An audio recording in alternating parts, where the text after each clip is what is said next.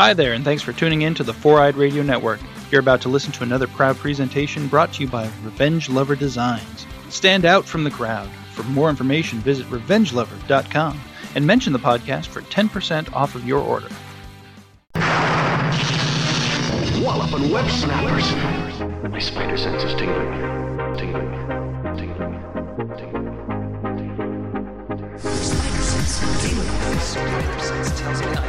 Some trouble. My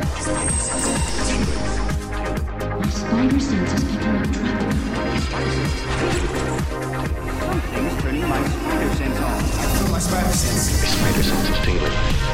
Anybody else's spider sense tingling? Welcome to Walloping Web Snappers, a Spider Man podcast where we dive into every Spider Man cartoon ever made. I'm Doug. And I'm Derek. And is your spider sense tingling? Uh, yeah, but I, I have to go use the restroom. I'll be right back. You just sat down. All right, well, I'll just then read this little cool reading thing while you take care of that. To listen to this show, find us on 4eyeradio.com and wherever you get your podcasts. This podcast is brought to you by Revenge Lover Designs, illustration and design that fit your personality. For samples and inquiries, visit revengelover.com. And of course, we'd like to take a quick moment to thank our spectacular patrons, Bo, Carl, Eric, and Katie. Are you back from the bathroom? I'm just depressed because there's not enough Doc Ock in part three of this uh Doc Ock four parter. Yeah, I mean, I think this will be something that I bring up next week too, but I think in a in a weird way, and this is coming from somebody who normally doesn't pay attention to the titles of TV episodes, I think it kind of hurt them a little bit to make this a four-parter Yeah, it's weird. uh, titled "The Rise of Doc Ock." I think that there are certain things that happen, uh, more so ne- in next week's episode, uh, that I think would have hit harder if I weren't expecting this to be uh, a four-part Doc Ock heavy arc. yeah, Because it's three doesn't have very much, and four does, but you know, expectations were in a certain place, and there are like bigger things at play.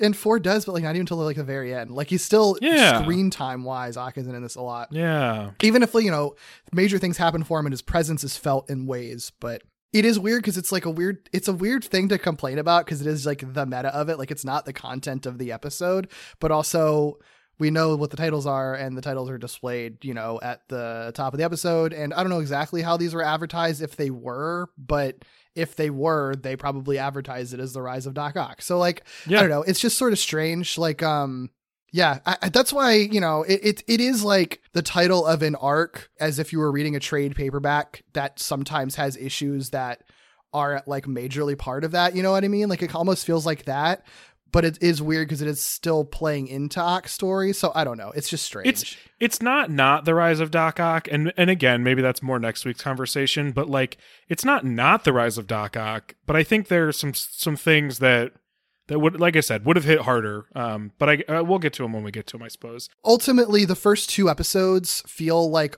a, a part of each like part one and part two of the rise of doc ock do feel like they're of a piece and then part three and part four feel like they're of a piece as well Yes. but like a separate story like this feels like its own two-parter in the way that that part one and part two feels like its own two-parter you know what and I mean? think the conclusion of this two parter would have hit better if I thought they were separate two part Yes.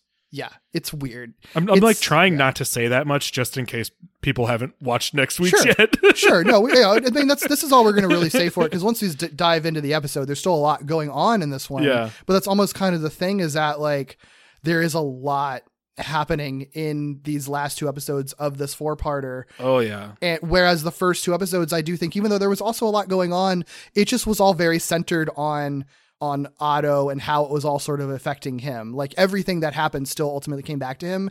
And in both part three and then also what we'll talk about next week, like they kind of like he's he's a major piece of the puzzle, but it's not centered on him at all. If anything, both of both this and next week are more centered on Harry than anything else, you know. Um, which is cool. I'm happy to see it, but like the, it's it's a it's a weird expectations thing you have to balance.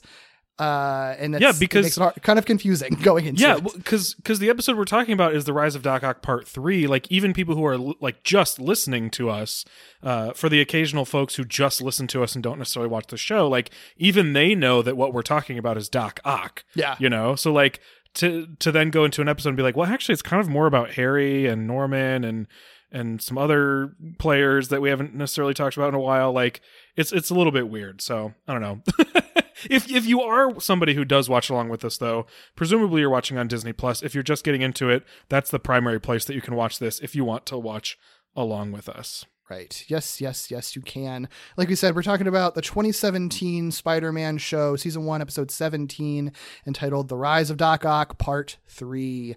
The synopsis per IMDb is Peter goes to Oz Academy with Harry, hoping to prove that Norman is out to destroy Spider Man. The day is ruined when the jackal invades with an army of rhinos. Wow. Yeah.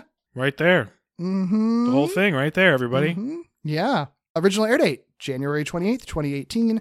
Written by Kevin Shinnick and directed by Sol Choi. We know both of them very, very well. Shinnick's the showrunner, and Choi directs like every other episode. So nothing, nothing new uh, on that front. Yeah, and we uh, we only get one character introduction here, but I think it's a fun one.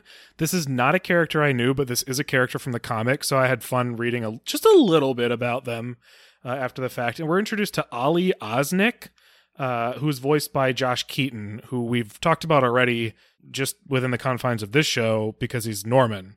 But we've talked about him plenty before uh, because he's Josh Keaton. can I can I say something about Ollie Osnick real quick? Because I did Yeah, also I was also looking him up because it was like a thing where it's like I know the name I guess, but I don't really know. You know, I, I was just reading up a little bit on him.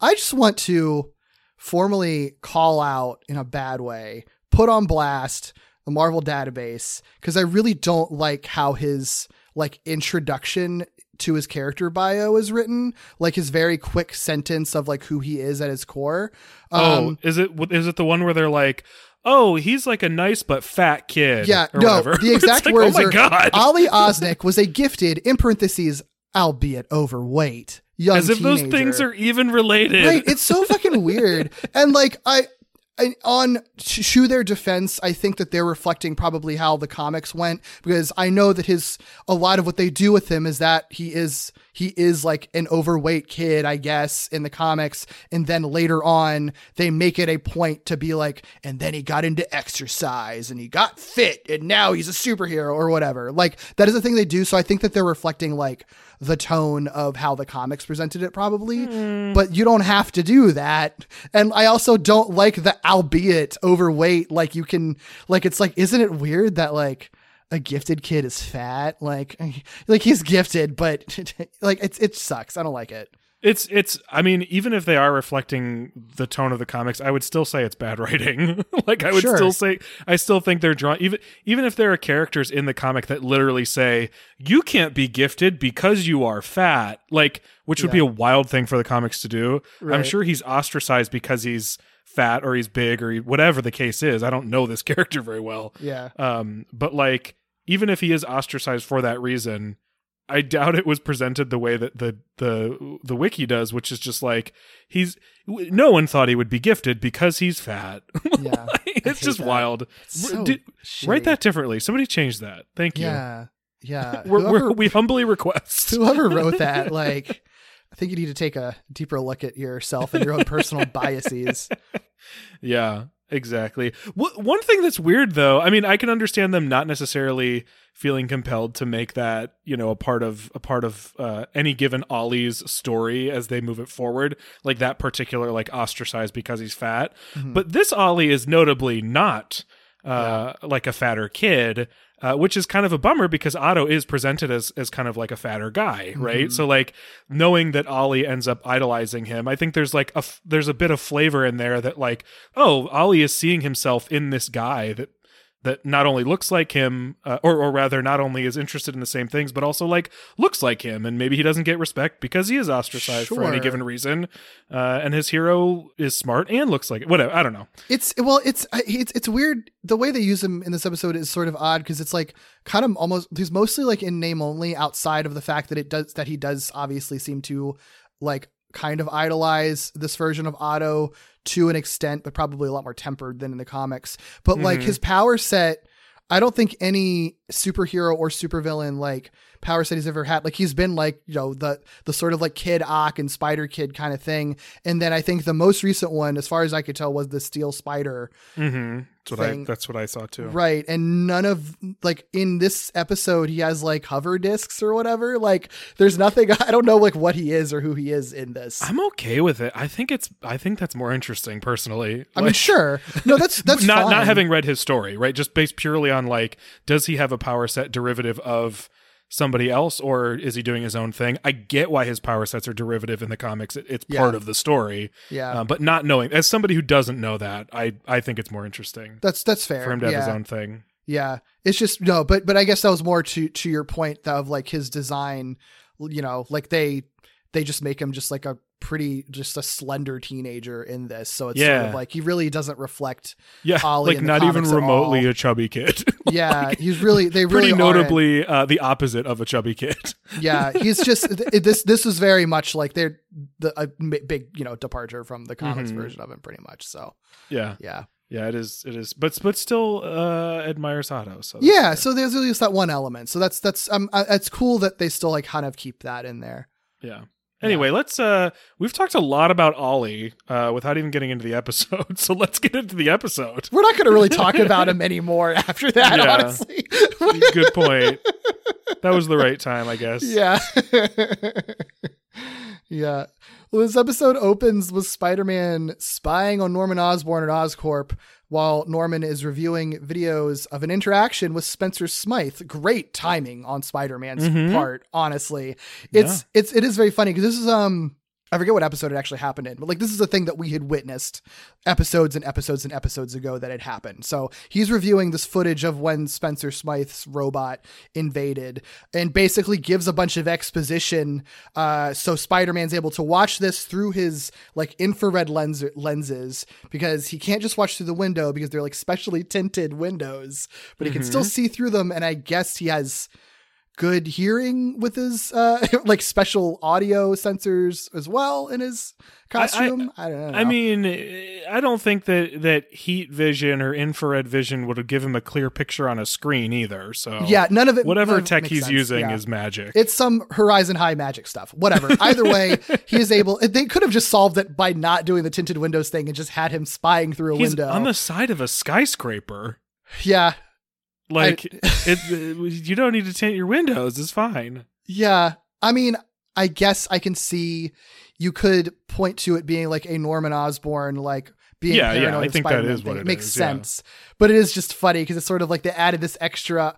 Uh, this extra obstruction that they had to write around, and the way they write around it like does not make any scientific Well, I mean, like whatever. even from a storytelling standpoint, like he already has to climb a skyscraper to get there. Like Yeah. you've had. I, I- I'm with you. Like you didn't need to add an obstacle. Yeah, yeah, yeah.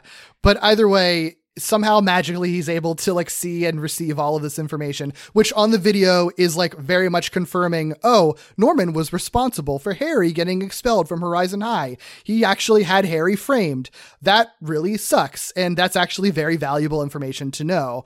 Um, he figures like, oh, well, I have this info though.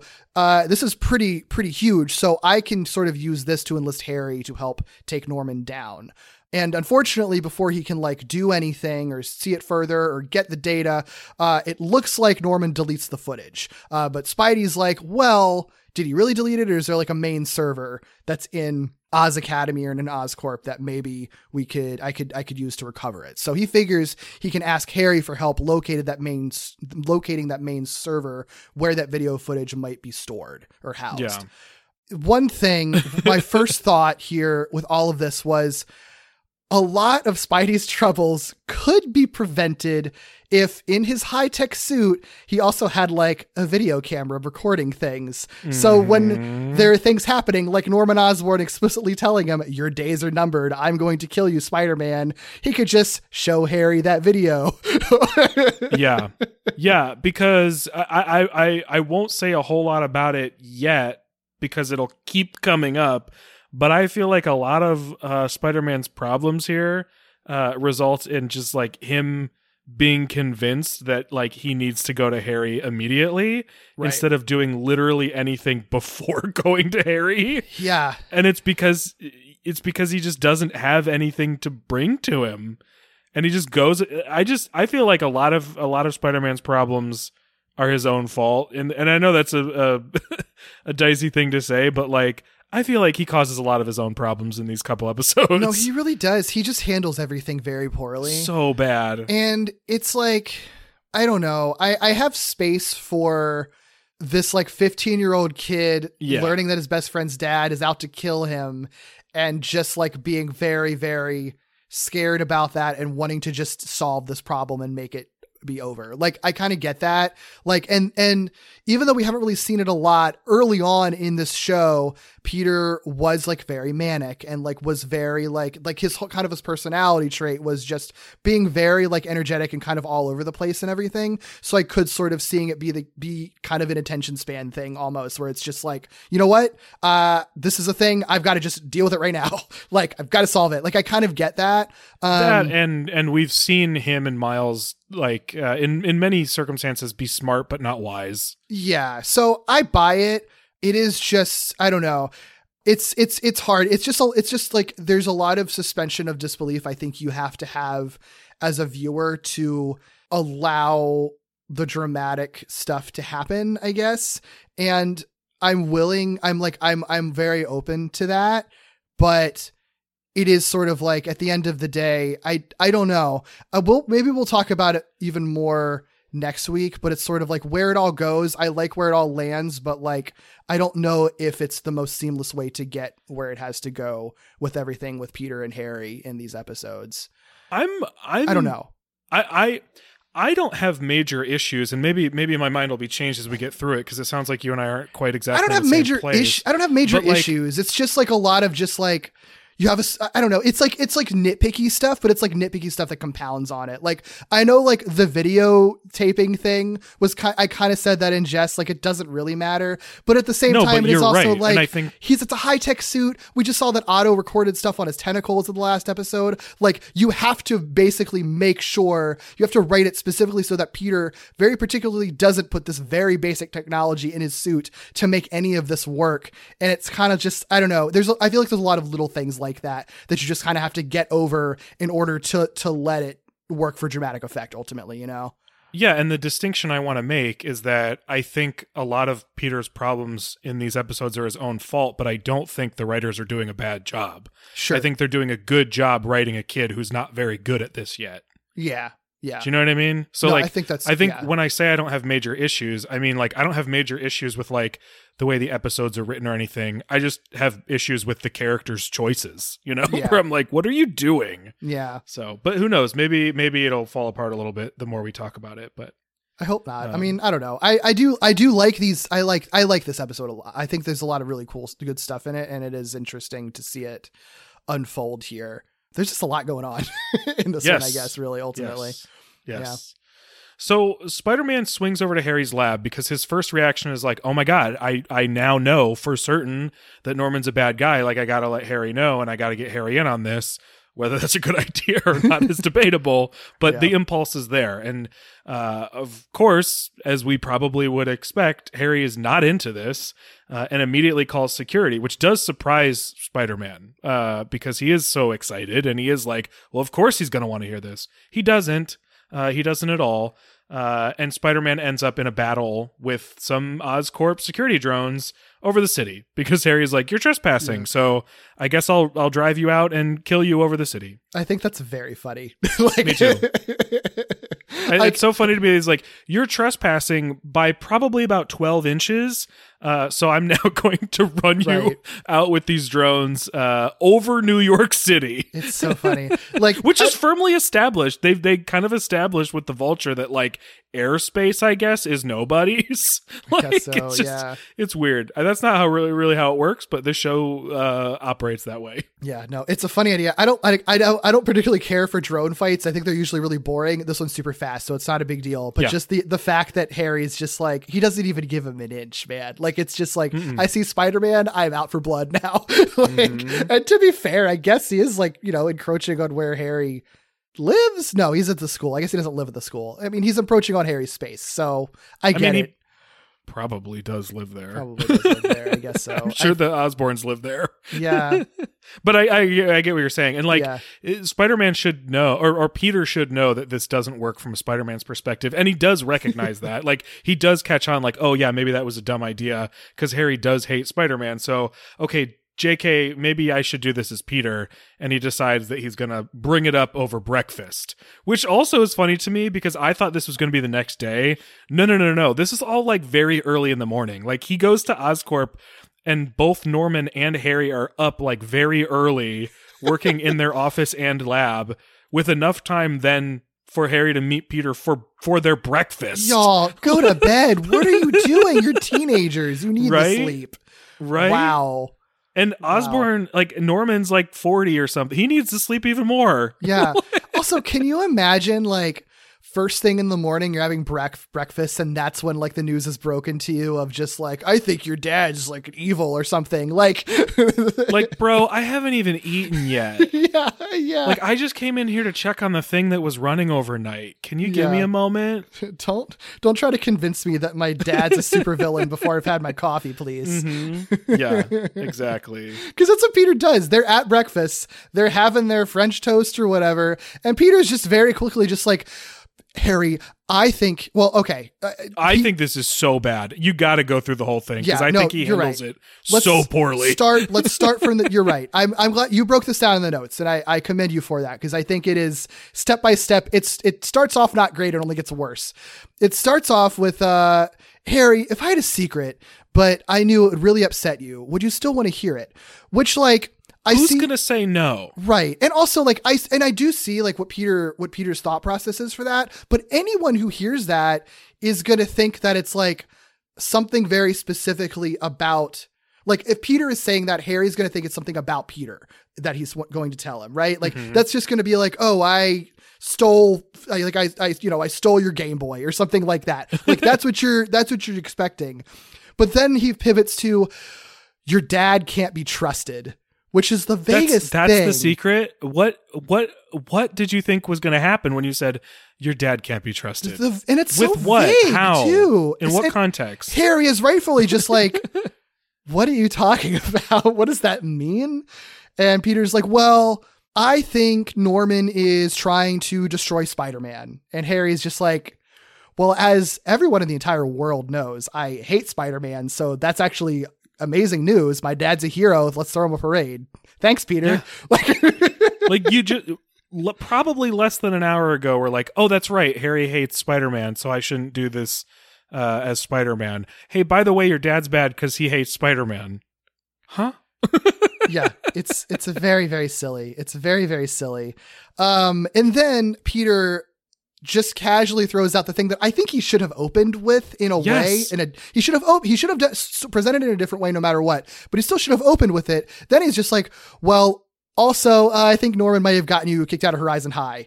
Uh, and Harry's just like, what? what does that mean? How?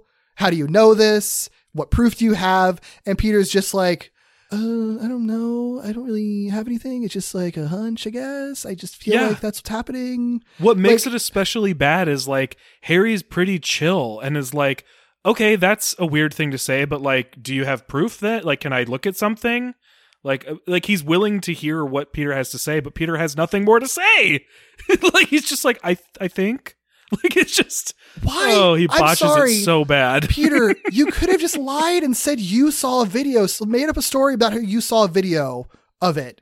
And it's still like it's not and it wouldn't be like great. Like I still think you should have like done more before he came to Harry in the first place, but like at least like you could have because that wasn't a lie. Like you did see video footage of it. You just sort of lied about the circumstances in which you saw it. But like it- you just present it like it's just a random idea that you had waking up in the middle of the night one night. Like that's kind of Yeah. how it is. What are you thinking? And like man? I said earlier, the writers do a great job making this kid absolutely terrible at what he's trying to do. oh man, he fucks it up so hard. Yeah, it's really bad. But he does say this thing, like he he doesn't have anything left to say, so he's just like, "Okay, well no, I don't have proof, but Harry, like just remember people aren't always who they seem to be." And that's going to be a really important line throughout this episode. yeah. Well, I mean, Harry is, like you said, he's like surprisingly chill about all of this. Even though Harry is, I mean, Peter is truly just saying incredibly bizarre things. but he's just like, okay, I mean, that's fine. But how about I'm going to prove to you that my dad's a good guy by having you spend the day with me at Oz Academy, uh, specifically because Horizon High is still being uh, repaired because of the whole lizard, kaiju lizard falling on it like a week ago.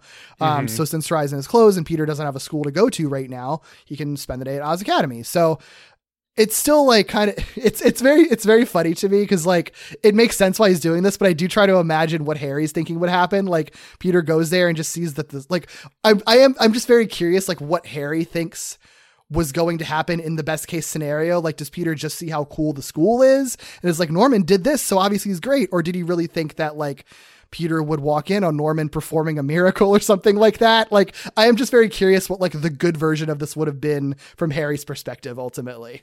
I well, I think Harry. uh, uh, It's we still have not seen Norman be consistently a dick to Harry, and if he has misstepped, he's this is a Norman that's willing to apologize, right? So like, It's true, yeah. I think he just thinks that like Peter doesn't know Norman very well. And so if he goes Oh, there makes and sense. Norman is involved in the students' lives and he cares about the school and again like Harry believes that Norman made this school for him Mhm. as like vindication uh for what happened to to Harry like I really think he just thinks Peter will see him just like existing and that'll be enough like Yeah. it is kind of wild but like I, I bet you that's all he thinks Yeah, no, that makes sense. Poor Harry, like being just so optimistic about this. You know, but I don't blame him yeah, I get where he's coming from. Although, I, if I was in his shoes, I'd just be like, Peter, I don't want to talk to you for the rest of the day because you're being really fucking weird. But so props to him for like being very nice to Peter in spite of all of this Yeah. and still wanting to spend the entire day with him. Well, Um, he has he has the I I think he has the idea that like Peter has just like a weird fixation and like he just needs to have his perception broken a little bit. So Sure. I, I you know so Which is I- maybe funny that's why because- where he's just like my friend's being so weird and he doesn't have to be weird if he just comes here like he'll stop being weird. That is funny though because it is that's almost exactly what Peter is doing, trying to do with Harry too. Like both of them are sort Oh, of trying, are, for sure. approaching it sort of being like they have a very particular perspective that I know in my whole heart they're wrong about, and I'm trying to do everything I can to prove that they're wrong without like ruining our friendship. Like doing it in like sort of the most the sort of nicest, most polite friendshipy way possible, you know? Like Oh. they're both trying to be kind to each other with what they're doing, but I think that like all it does on Harry's end is sort of build up the resentment more and more the more he gets sort of involved in this stuff. Yeah, I, I think I think again, like as frustrating as these two characters are being, I think the writers have done a really good, delicate job crafting them as parallel characters who are kind of doing the same thing. They're both insisting something really, really stubbornly without being able to back themselves up at all. Like Mhm. and Yeah. and Peter is specifically coming for a family member of Harry, so we're sort of I think it's weird because like you could be inclined to be like, stop going so hard at Harry, Peter. You're being a weirdo. But at the same time, like we're fans of Spider-Man, so like we know. Yeah. But when you really break it down, if you try to put it in a vacuum, like they're pretty much doing the exact same thing to each other. Yeah, and you know the whole the whole show's been built on their relationship, and it's Yeah. very. I mean, up until now, Peter has been able to. They they've even when they've disagreed, they've always just been like, "But we're best friends at the end of the day, right?" So like, Peter has no reason, no reason to think that approaching Harry with this bizarre, ridiculous information that anything really bad would come of it, even if Harry, if he doesn't convince Harry right this moment, they should theoretically still be fine at the end of it because they always are, you know. Yeah. Yeah. We'll see how that goes, Peter. Um I do love this premise though. Like I will say, Yeah. like I love I love that they get to a point where it's like, okay, Peter spends a day at the school we know is breeding villains. yeah, that, that's a very fun idea. It's a very fun idea. So when he gets there, we basically get, you know, we see all the villain, all the kind of recurring villains on our show. Adrian Toomes is there, Alistair Smythe is there, Norman Osborn is there. They're just sort of like hanging out in the atrium for some reason. And he's just like, hmm, was this a good idea? I don't know. Should I have done this? yeah. I love this though. He also runs into Otto Octavius, and Otto being a new faculty member there, like forgets where he is for a moment and just like yells at Peter for being late to class as if Peter's a student there before realizing like, wait, you aren't even a student here. What are you doing here? It's, yeah, and I just funny. liked that. I thought it was fun. Yeah, I like it too. It's it's cute. So speaking of Otto, the first class that we see is Otto's class, which is Harry's mechanical engineering class that he's in. And Peter meets this is where we meet Ollie Osnick, whose specialty is manipulation of metal alloys with a focus on steel. Because he's Steel Spider in the comics, so it's a fun little connection. Um, he shows off a couple of his uh, steel hover discs that he uses as a floating chair, which is pretty cool. I like that Yeah. idea a lot. Yeah, I think his powers are cool. Well, I, or Yeah. his uh, his tech is cool. He Yeah, really yeah. powers. His tech's neat, yeah. Um, and just as class starts, like literally right at the top of class, like Otto hasn't even been able to like tell them what page to turn to. Norman's like, "Hey, interrupting your class, so Otto, I need to speak to you in the hallway," uh, which is really rude. And when he does that, Peter also takes the opportunity to excuse himself because he wants to eavesdrop on him. That's when there's the exchange where he's like, uh, I gotta use the restroom. And Harry's just like, dude, you, you, you literally just sat down. Come on. Just got here. Which I'm like, oh, that's so real though. I feel like that's me everywhere I go. As soon as I get there, gotta use the restroom. Sorry, gotta pee. So Norman uh, is kind of prying into how Otto's arms are working, and he's sort of asking like, "So did they have a failsafe?" And Otto is sort of like immediately like kind of clocks it as being sort of weird and is uh, very skeptical about it. And Norman's whole deal is like, well, I just need to know to like make improvements or whatever. And Otto's like, well, they don't need improvements. And also these arms are part of me. So you're not gonna, you don't have to do anything, dude. Like you're not gonna mass market them. You're not gonna work on them. This is, this is all me, man. Yeah, I really like the I really like Otto's reaction to all this because it's a few things. One, he's like he's insulted at the idea that his tech could be improved, right? That's going to be the case for anything Otto works on. And so I Mhm. like that that's just, you know, we've talked about even though this Otto's very different, his ego is still there. Yeah. But also there's like this weird little like even though Otto works for Norman Osborn, one of the like probably richest and most successful businessmen in New York, he still is like you can't have my arms for your corporation. Like he Yeah, he says yeah. corporate gain with such venom in his mouth I and I'm like, it. yes. like Icon, you might be a little egomaniac and you're probably a bad guy. Mhm. But also, you hate corporations as much as I do. I love that. also, like Norman is being such a weirdo in that scene too, He because is. he's trying to do his manipulative Norman thing, where he's like talking around things, but like he's he's like abnormally obvious about it, and like Otto is just like, dude, what are you doing? like, I know Mhm. you just you're not at. You, why are you asking me these very weird and oddly specific questions? What What's the specific decibel that you use for, for controlling your Mm-hmm. Yeah. arms? Like, Well, why he- would you ask me that in the hallway, weirdo? yeah because he's like he's like oh is there a failsafe in case you know like i don't know one of your arms wasn't cooperating with the other three? And otto's like what are you talking about? It's really like weird. i don't need that. They're literally a part of me. And i also a thing that's neat about the way that otto talks about his arms is like he talks about them as if they're a part of him but he talks about them as if they're not just like fused to him but that they are parts of his body now Yeah, which like is part that. of what his disgust is at at at Norman trying to capitalize them Mhm. because I think as Otto sees it, he's trying to monetize Otto's like body through science, which is like a fucking weird thing to do. So it, there's a lot packed into that one interaction that I really really appreciate. Yeah. And it Yeah. doesn't not matter. Like it all will sort of come around in some way, shape, or form. Like all the all that they pack in there, uh, despite it being a short interaction, uh, pays off, which is which is cool. Yeah. Yeah. I like it.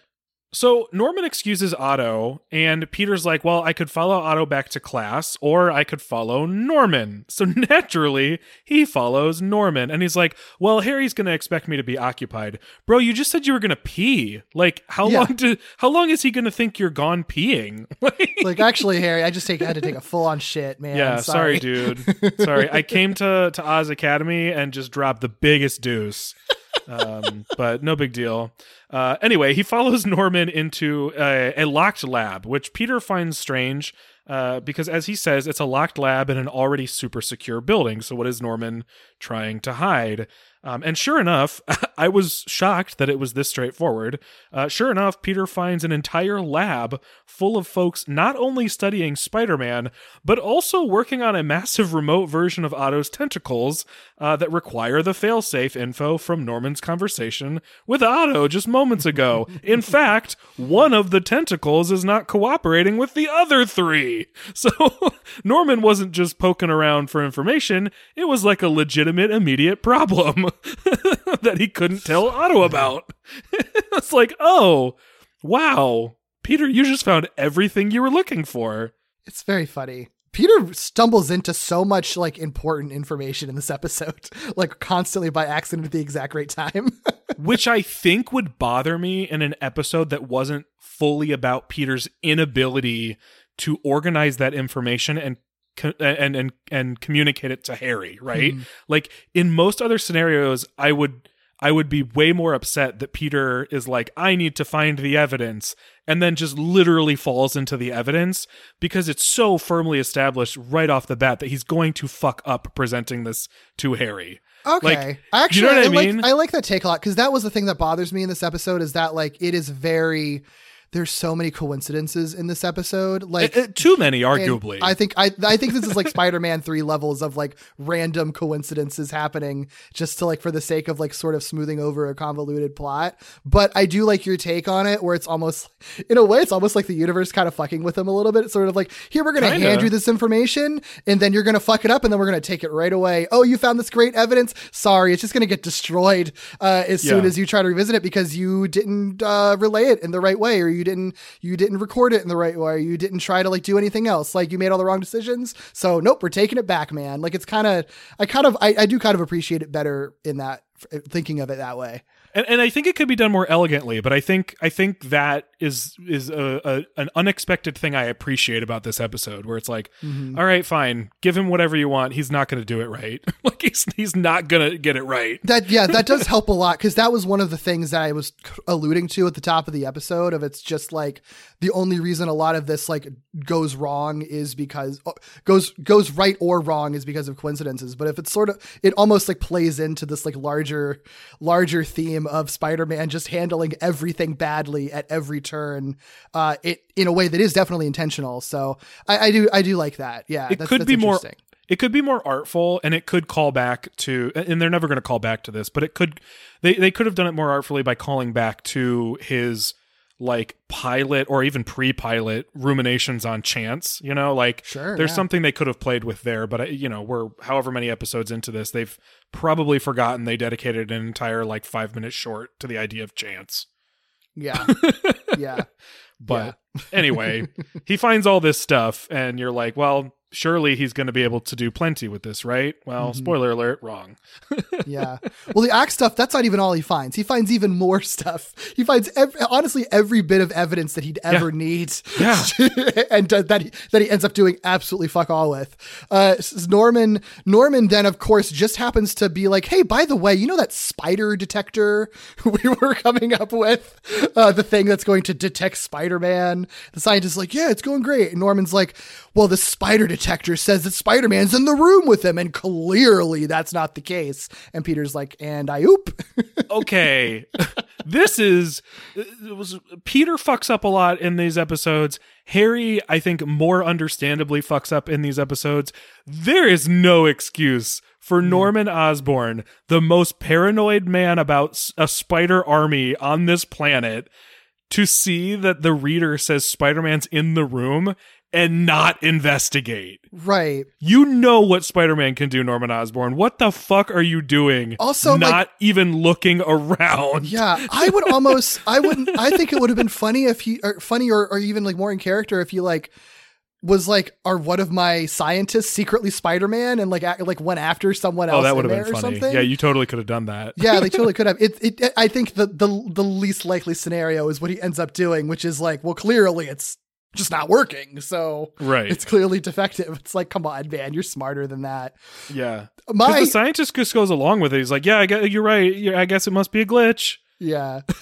Honestly, I think that's funny. The, uh, uh, but the the the the best slash kind of worst, but slash slash kind of best thing to me in this is that like when he is lecturing his staff about the whole spider army that Raymond Warren's coming up with, that he's obsessed with, scientists sort of like, well, that's fine because we've got the Spider Killer 3000 designed just to kill Spider Man. And Peter's listening and he's like, oh my God, it's a robot designed to destroy me specifically. But when they demonstrate what it is, it's literally just like, it literally is just like a missile launcher shooting a missile.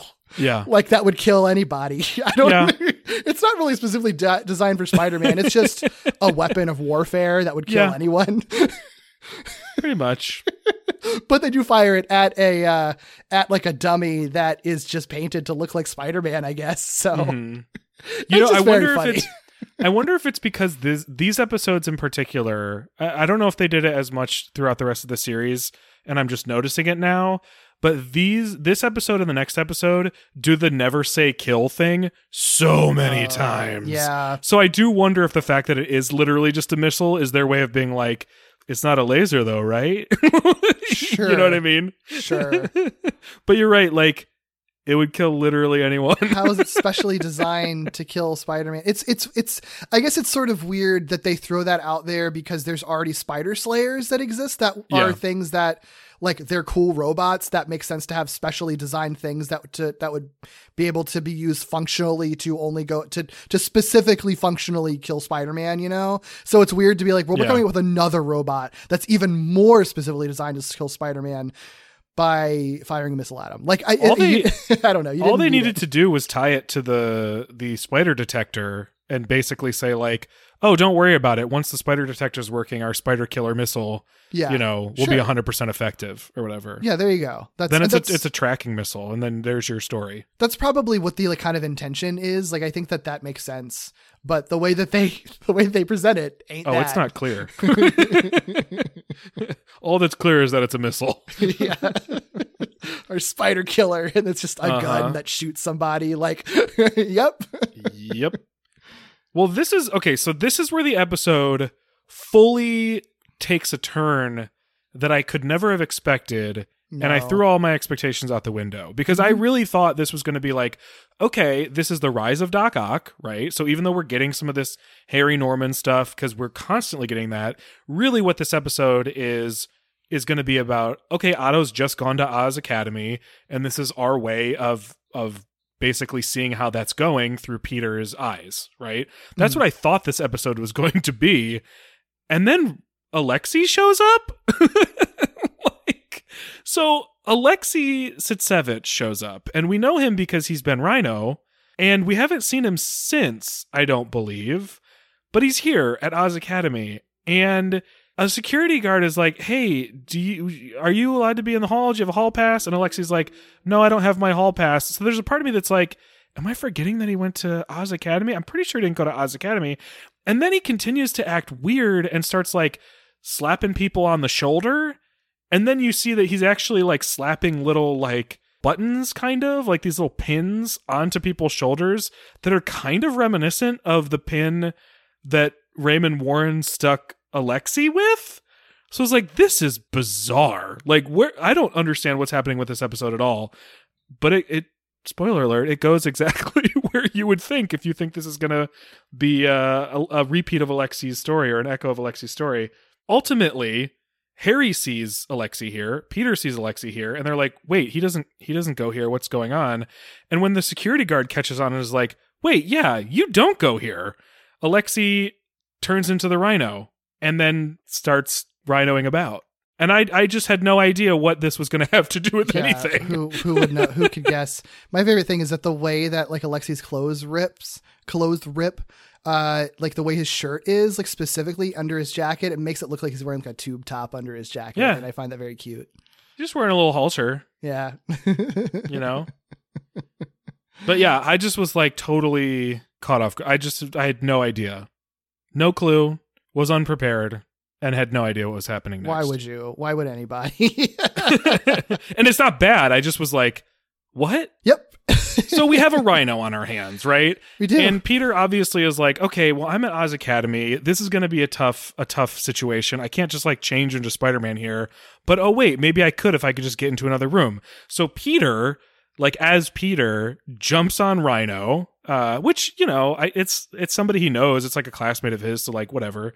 Um, and naturally, the Rhino like throws him into another room. So he suits up as Spidey, and just as he arrives as Spider Man, Norman is releasing these Octobots that we saw him developing uh, in that lab to stop Rhino. And Otto's like, wait, what the fuck do you mean you have Octobots? Excuse me, that's my technology. You stole that from me. To make matters worse, the Octobots totally suck. Rhino destroys like a bunch of them immediately.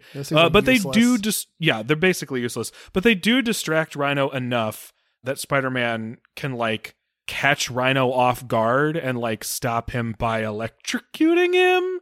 Uh, Sure. I guess by throwing him into like a broken security panel. So Yeah. it, they they don't do what they're supposed to do, but they allow Spider-Man to do what he needs to do. That's true. They're just like cannon fodder, kind of. Yeah, it's not really what they were meant to do, but good for Spidey, I guess. yeah, yeah, yeah.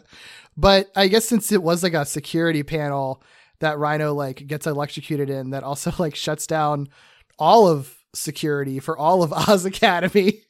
So Seems like a bad security system. that's true. Yeah, you just sort of damage one panel and the entire skyscraper is just fully vulnerable. Like, hmm, maybe you could have designed that better, man.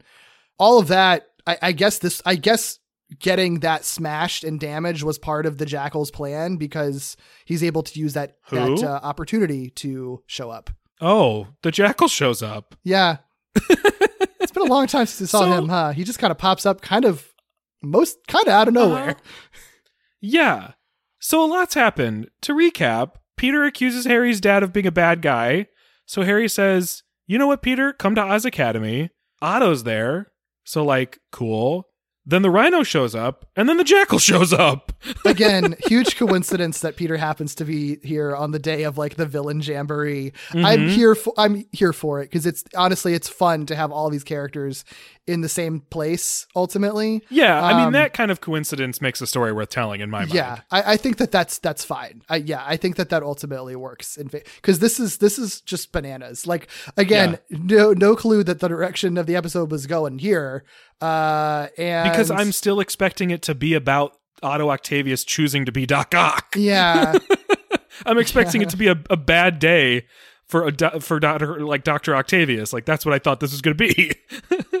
Yeah, it's and it's. I mean, it's kind of a good day for him actually. So he gets to do some cool shit. So he's killing it. Because uh, uh, first of all, I guess before we get to there, Jackal's being an asshole because he's like. Thanks for the assist, Spider Man. So everyone's just like, Spider Man really is working for the Jackal. And Spider Man's just like, wait, no, no, I- I'm not here with him. Stop. And then Jackal threatens, like, my spider army is coming. And so both Harry and Norman's sort of uh, fears and, and, and uh, you know, assumptions are sort of strengthened here that Spider Man works for Jackal and is a bad guy, and the Jackal is forming a spider army that Spider Man is part of. So everything's bad on every end, basically. um, Norman's like, well, okay, but this is my school for supervillains, so there are a lot of supervillains here who can fight you, Jackal, so you are outnumbered. However, Jackal just pushes a button, and then all the students with those like weird little needle transmitters also turn into rhinos. So now there are a whole cluster of rhinos in Oz Academy, and it is just a whole actual like supervillain war breaking out right now. Cool.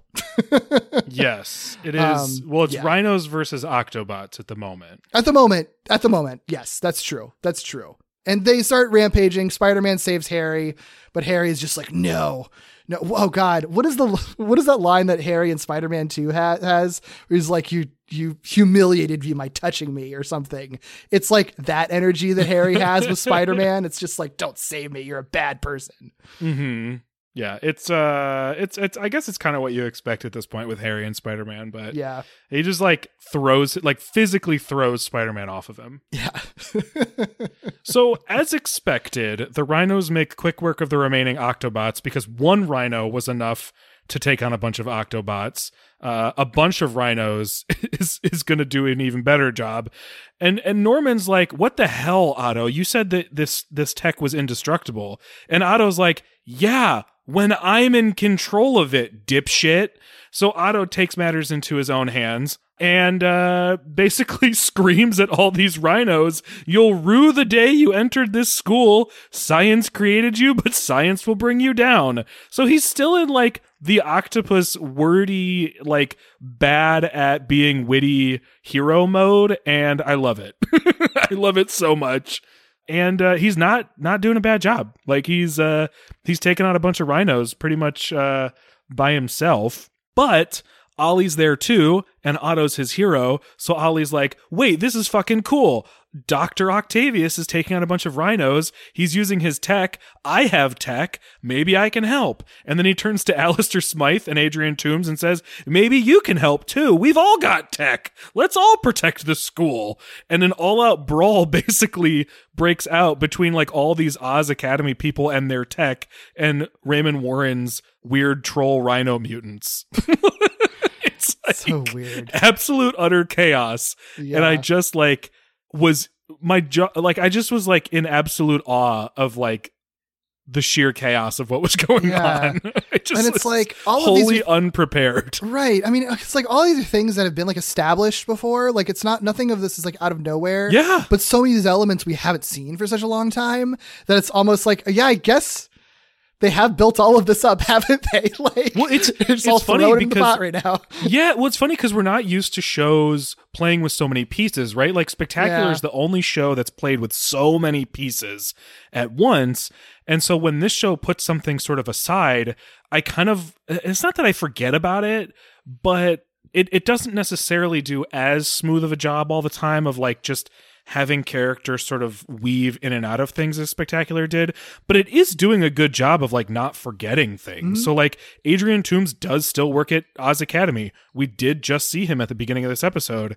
We established who ollie was and what his relationship to otto is. So ollie turns to adrian toomes who we already know is there and says hey you got tech right? And we're like yeah you do have tech. And we know that you like legally you're allowed to use it. So like it all it all fits. Like it all makes sense. It's just wildly not at all anything I could have predicted happening. like it just Yeah. Right. it's How? it's it's like we have all the pieces, let's throw all of them on the board. Uh and not in the finale. like it's just yeah. good for the show, I guess. Like Sure. just really really going for it. Yeah. I mean, I was having a great time. I I, Yeah, I didn't it's know what to expect, uh, but I just was and I was like totally threw threw everything out the window, but was like having a great time wondering where it was all going to go. Yeah, well, especially I, I think there is something to be said about the fact that it is just like this weird like supervillain team up slash supervillain war that's happening right now, like on screen. Like, like that itself is kind of like it's one thing if it's like chaotic because it's like a bunch of superheroes fighting a bunch of supervillains,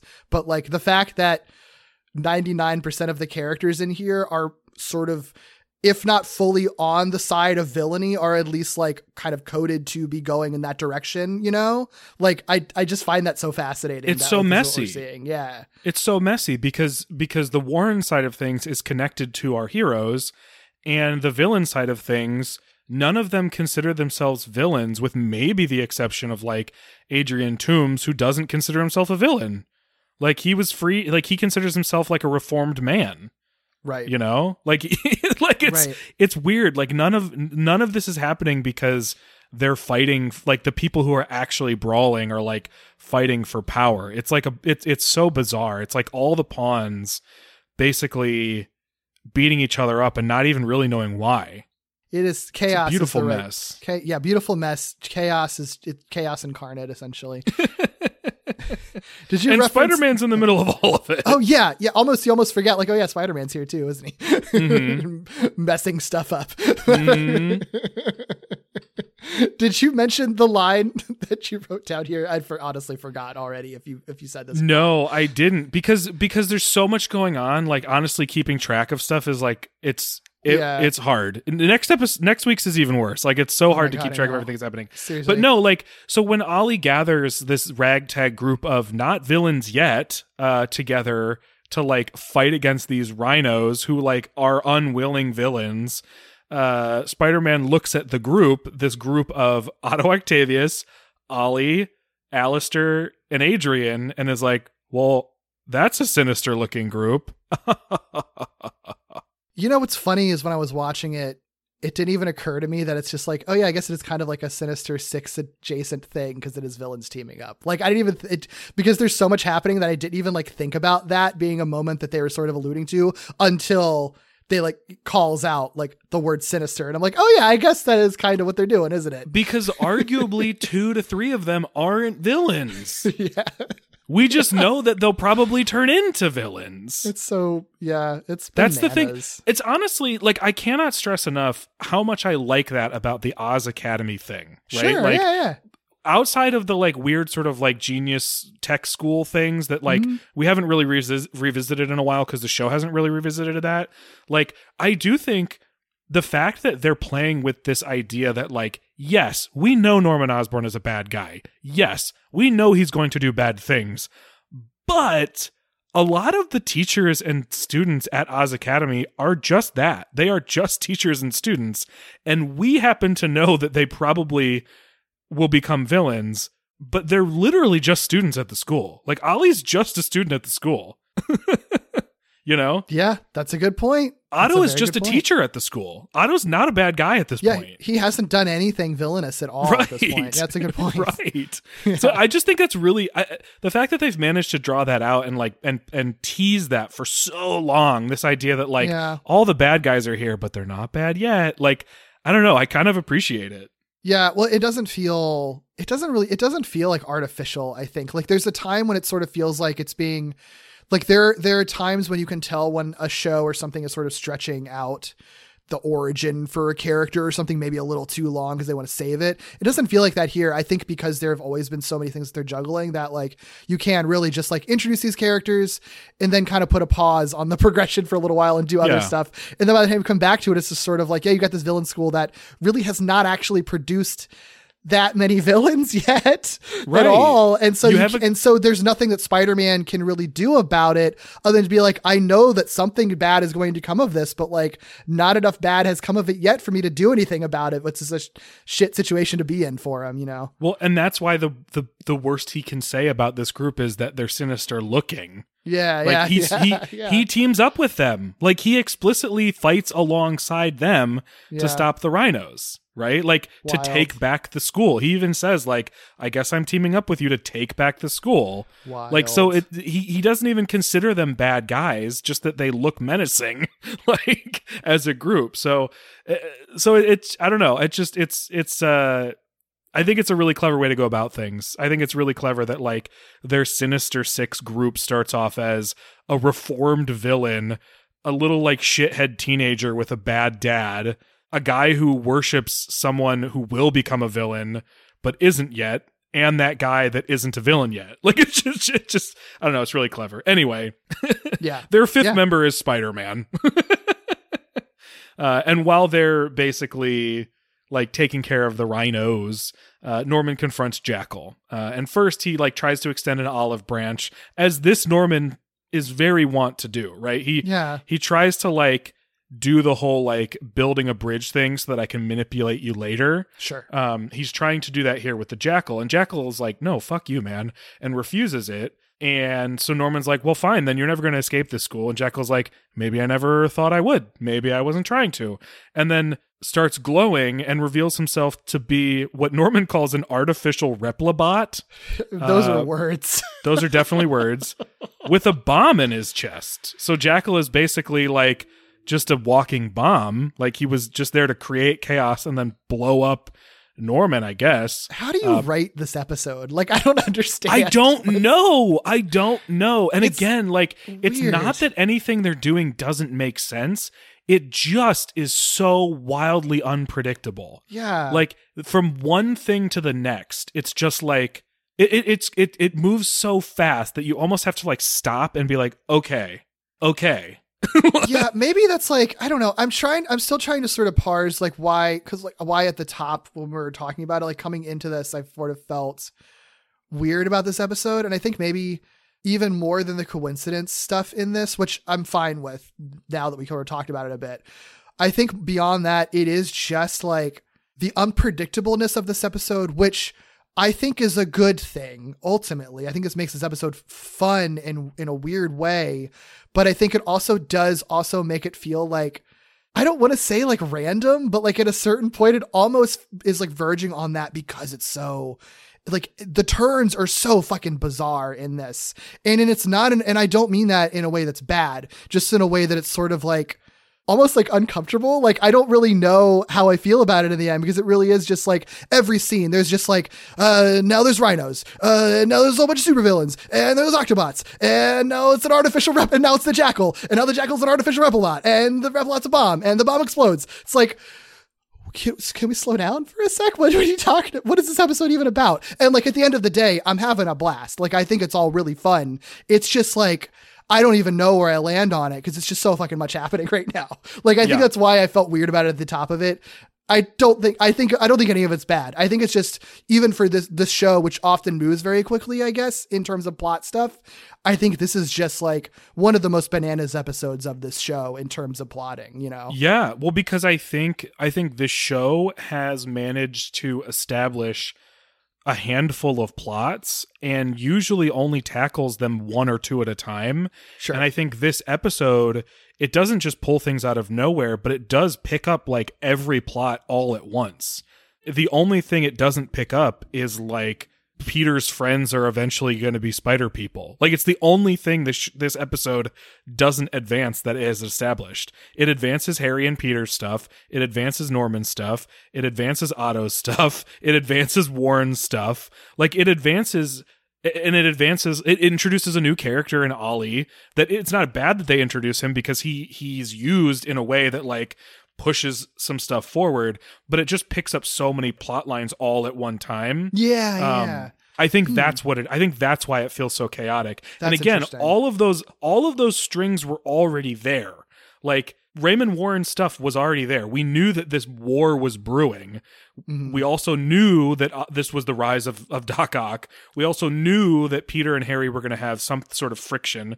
We knew that Norman was going to eventually sort of like explicitly reveal himself to be you know a, a, villain or whatever i just don't think we would have expected based on what the show's done so far to Yeah. try to tackle all of them in one episode You and that's really- what this yeah. episode's doing You really hit the nail on the head there. This is definitely like a convergence point. point, and I don't. I feel like the way that the show had been, a lot of the stuff in this show is kind of a slow burn, you know. Yeah. And so I think that the expectation is that it's either going to be the end of the season or at the very least the end of an arc. Like this, you know, Yeah. you would see things converge in part four. So for it to just kind of happen midway through part three of this one arc when there's still like a big chunk of the season left is it, it, it is very unexpected. And and it's not it's not unwelcome. It's just like it's almost hard to process because it is so unlike what the show's done so far.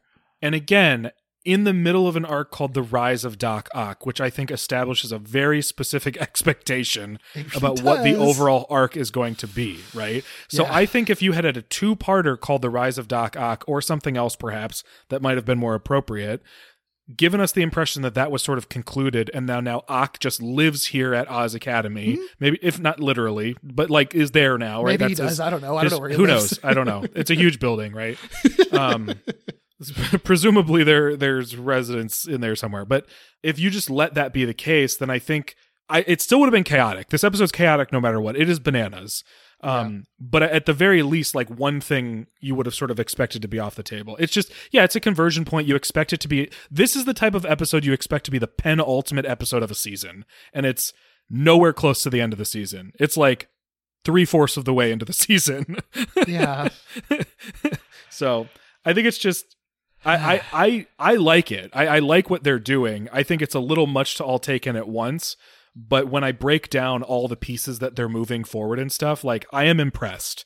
I'm impressed that they managed to weave all these things together in a way that maybe doesn't feel like it makes sense in the moment, but when you have a chance to stop and look at it, is like, yeah, I guess it all does make sense, doesn't it? Yeah. I think there's still the question of like where is it all leading to? But at this point, Oh, for sure. it all checks out. Yeah. Yeah. yeah. Um, so back to this artificial Replibot that's a bomb. It explodes, but Norman manages to like escape the brunt of the blast, like right just in time. So he's he's okay. After Spider-Man recognizes the transmitters on the rhinos, and Otto recognizes them as more than genetic mutators, but also mind control devices. The crew is like, okay, cool. I see what we can do now. So they can just remove the little needle things in them, and that removes both the uh, rhino genetic mutation and the mind control, just like turning everybody back to normal, essentially. Yeah.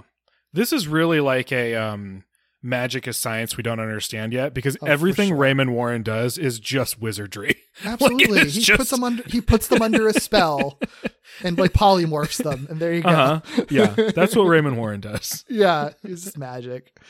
You know, it's comic book science. It's Yeah. you know, that's what this show is. yeah. And Norman's like, Yeah, you did it. Uh, you guys are great. You are the Osborn Commandos. And Otto's like, Osborn Commandos? Why is it Osborn? You didn't do anything. Which I, I love that. so much. I love it so much. And then Norman's like, uh, yeah, I did. Um, I destroyed the jackal. And he doesn't say that he was a robot. So everyone is just sort of like, oh, you just killed that guy. Okay. Mm-hmm. And Harry's just like, yeah, my dad killed a guy. Awesome. Yeah, fuck that guy. it's very, it's very like, I didn't, it didn't, I didn't think about that at the time because it's just sort of like, you know, because he doesn't say the word kill or anything. It's just sort of like, I defeated Right. him or destroyed him or whatever. But it is just sort of like, oh, everyone just assumes that Norman just straight up killed a guy. And they, Mm-hmm. I think everybody knows that it's Raymond Warren. So he just killed Raymond Warren. Okay. Yeah. Anyway.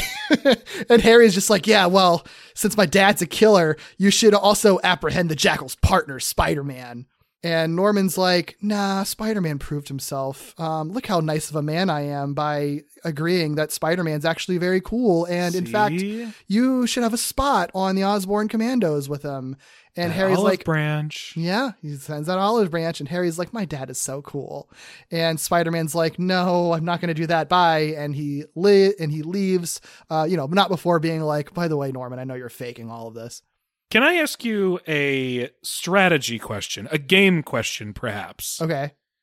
Should Spider-Man have agreed to be part of the Osborn Yes, Commandos? absolutely.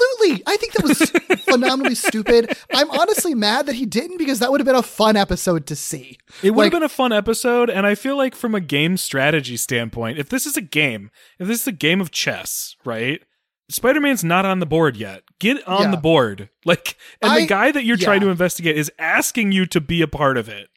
Yeah, Get I in I- there. Honestly, I think that I I and he has a backup. He has Miles. Right. He's not even alone.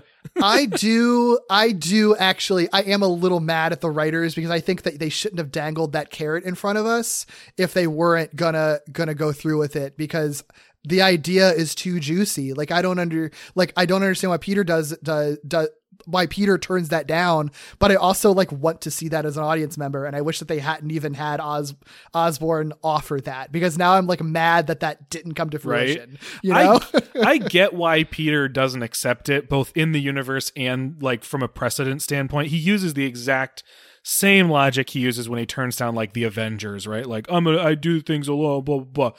But like it's a bad idea. It's a bad move, buddy. Like, Yeah. and you're right. It's too juicy of an episode not to do. yeah, It's too good. We just saw how good it was to have the Spider-Man working alongside Doc Ock. yeah, Like to have Spider-Man working alongside Doc Ock again right. not just that, but then these other like total goobers in the fact that Vulture's one of them who he mm-hmm. like explicitly like like attacked after he was freed from jail. Like it's too just good. I it would be too good. that. Way I'm too mad. I'm mad that we don't see that. Why couldn't this be a five parter if they were going to all make it Rise of Doc Ock, move the next episode afterwards and make you have a little one in between? That's a fun, uh. fun story with Spidey hanging out with the villains. Yeah. I'm not like mad at what we got, but I am a little mad we didn't get the alter I, you can't have both necessarily like but uh, you could you could do what you're talking about and what they already did. But I also really do want the episode that is just like Peter hanging out at Oz Academy and learning like what it's like for Otto there. Like that would have been a fun episode too. Yeah, like especially since you have the precedent that Horizon is being rebuilt, so like he's got the time to be at Oz Academy, and I, I don't think fuck, he could have spent a whole week there. Yeah, I don't think I because I I think that I like that idea here, and it's like smart to get him in in this situation for this episode. But I Yeah. really don't think they wring enough out of it because I, I honestly also would have liked to have seen, considering how much of this show is about the dueling schools, I would have liked to have seen Peter be there and experience like, oh, this is what Oz Academy kids have that we don't have a Horizon that maybe I like a little bit better, or this is the sort of like ways that they are taught versus the ways that I'm taught at Horizon. And and you know maybe I see the benefits of one and, and versus the other, or like Yeah. maybe I feel like we treat science better at Horizon than they do at Oz Academy or something. Like I think that's the perfect avenue to explore it, and it I feel like they kind of. I don't know. I feel like they kind of missed the boat on that front because, like, it seems like something that the show wants to actually like talk about and do stuff with, and they kind of just like completely avoid that in this episode. I think honestly, this is a thing I wasn't expecting. I mean, I've said so many times. I, based on reputation alone, I wasn't expecting to be as into the show as I am. I'm very into the show, Me too. Yeah. but I also wasn't expecting to say this next thing, which is like, it's like an embarrassment of riches. Like they have too many good things happening and too many good possibilities. Like they've almost and I don't want to say it's a bad thing because I think if you go in one direction it's good and if you go in the other direction it's good, but like they almost set up too much good stuff and don't have enough like episode budget, like not literal budget, but like enough episodes in their S- yeah. season to like do everything that they could in a way that would be really satisfying. I think what we get is is pretty satisfying and I think probably um moves more along at once than they could have uh alternatively and I don't know I don't know what what you know I have no idea what they needed to accomplish by the end of one season yeah. who knows? But like i get why they go in this direction but i do not envy the fact that they had all these choices and they had to choose one direction or smash a bunch of directions together and leave other directions on the table. Like it really is wild that we're sitting here like i would have loved to see this episode and that episode and this thing and that thing because genuinely the reputation of the show never would have gave me the indication that i would want all of that It does, I will say, and this is one of those things that like I hope that I am proven wrong by the time we get to the end of the season. It does have me like a little bit worried because most of the show that we've seen has been uh, in on the macro sense in terms of like overarching things, it's been a lot of setup and it's a lot of like enticing like, ooh, I'm excited to see where that goes, or oh, I'm excited to see how this eventually ties together. Like there's a lot of that stuff, and they have done a very good job establishing so many different characters and so many different character arcs and so many different places for things to happen and so many different potential avenues for stories to go down. But then you see an episode like this where we actually do see a culmination of a lot of things, or at least like movement along that arc, like ex- more extensively than we've ever seen before, or in ways that they would converge that we've never seen before. That like it has me a little bit worried that maybe they may not be able to stick the landing at the end. Like maybe they are very good at setting stuff up and maybe aren't super good at bringing them together because like the way that they bring things together in this episode is ultimately like kind of messy. Like it's it's not bad. I have a I have a blast, but I don't know that I would want to see a finale that like functions like this where it's just a bunch of shit happening coming from every single place from every single different story arc thrown into a blender, you know? I think Um, it's hard not to ask the question if this isn't the finale, what does a finale look like for this show? And I wouldn't be mad if it's sort of a th- case where like they have a lot of stuff going on and then and then this back half of the season is sort of gradually converging things, paring it down, and then it pairs back down so you have one very specific thing in the finale that's like a result of all the chaos. And that's how they ended on because you can do a dramatic thing like that, right? I'm hoping that's sort of the direction they go where they sort of just just are converging it until narrowing it down to something really cool but i don't know i mean this this is the first evidence that we've gotten of how they'll deal with converging plots together and i don't hate it but i don't love it either yeah, I think they know how the things need to converge. It's just a, it's a matter of like you said, sticking the landing. Like, Mm-hmm. are you doing your convergence justice? And I think this question, I, I think this question is good for an episode like this because like I like how their minds see the convergence.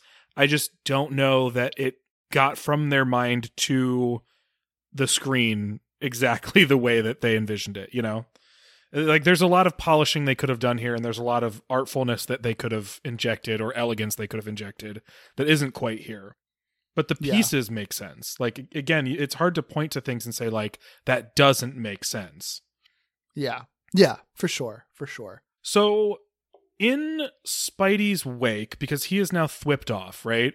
Norman apologizes to Otto. Again, this Norman is very okay with apologizing, but as a manipulation tactic. Very important distinction. He apologizes to Otto and he places him at the head of what he calls the Octobots division.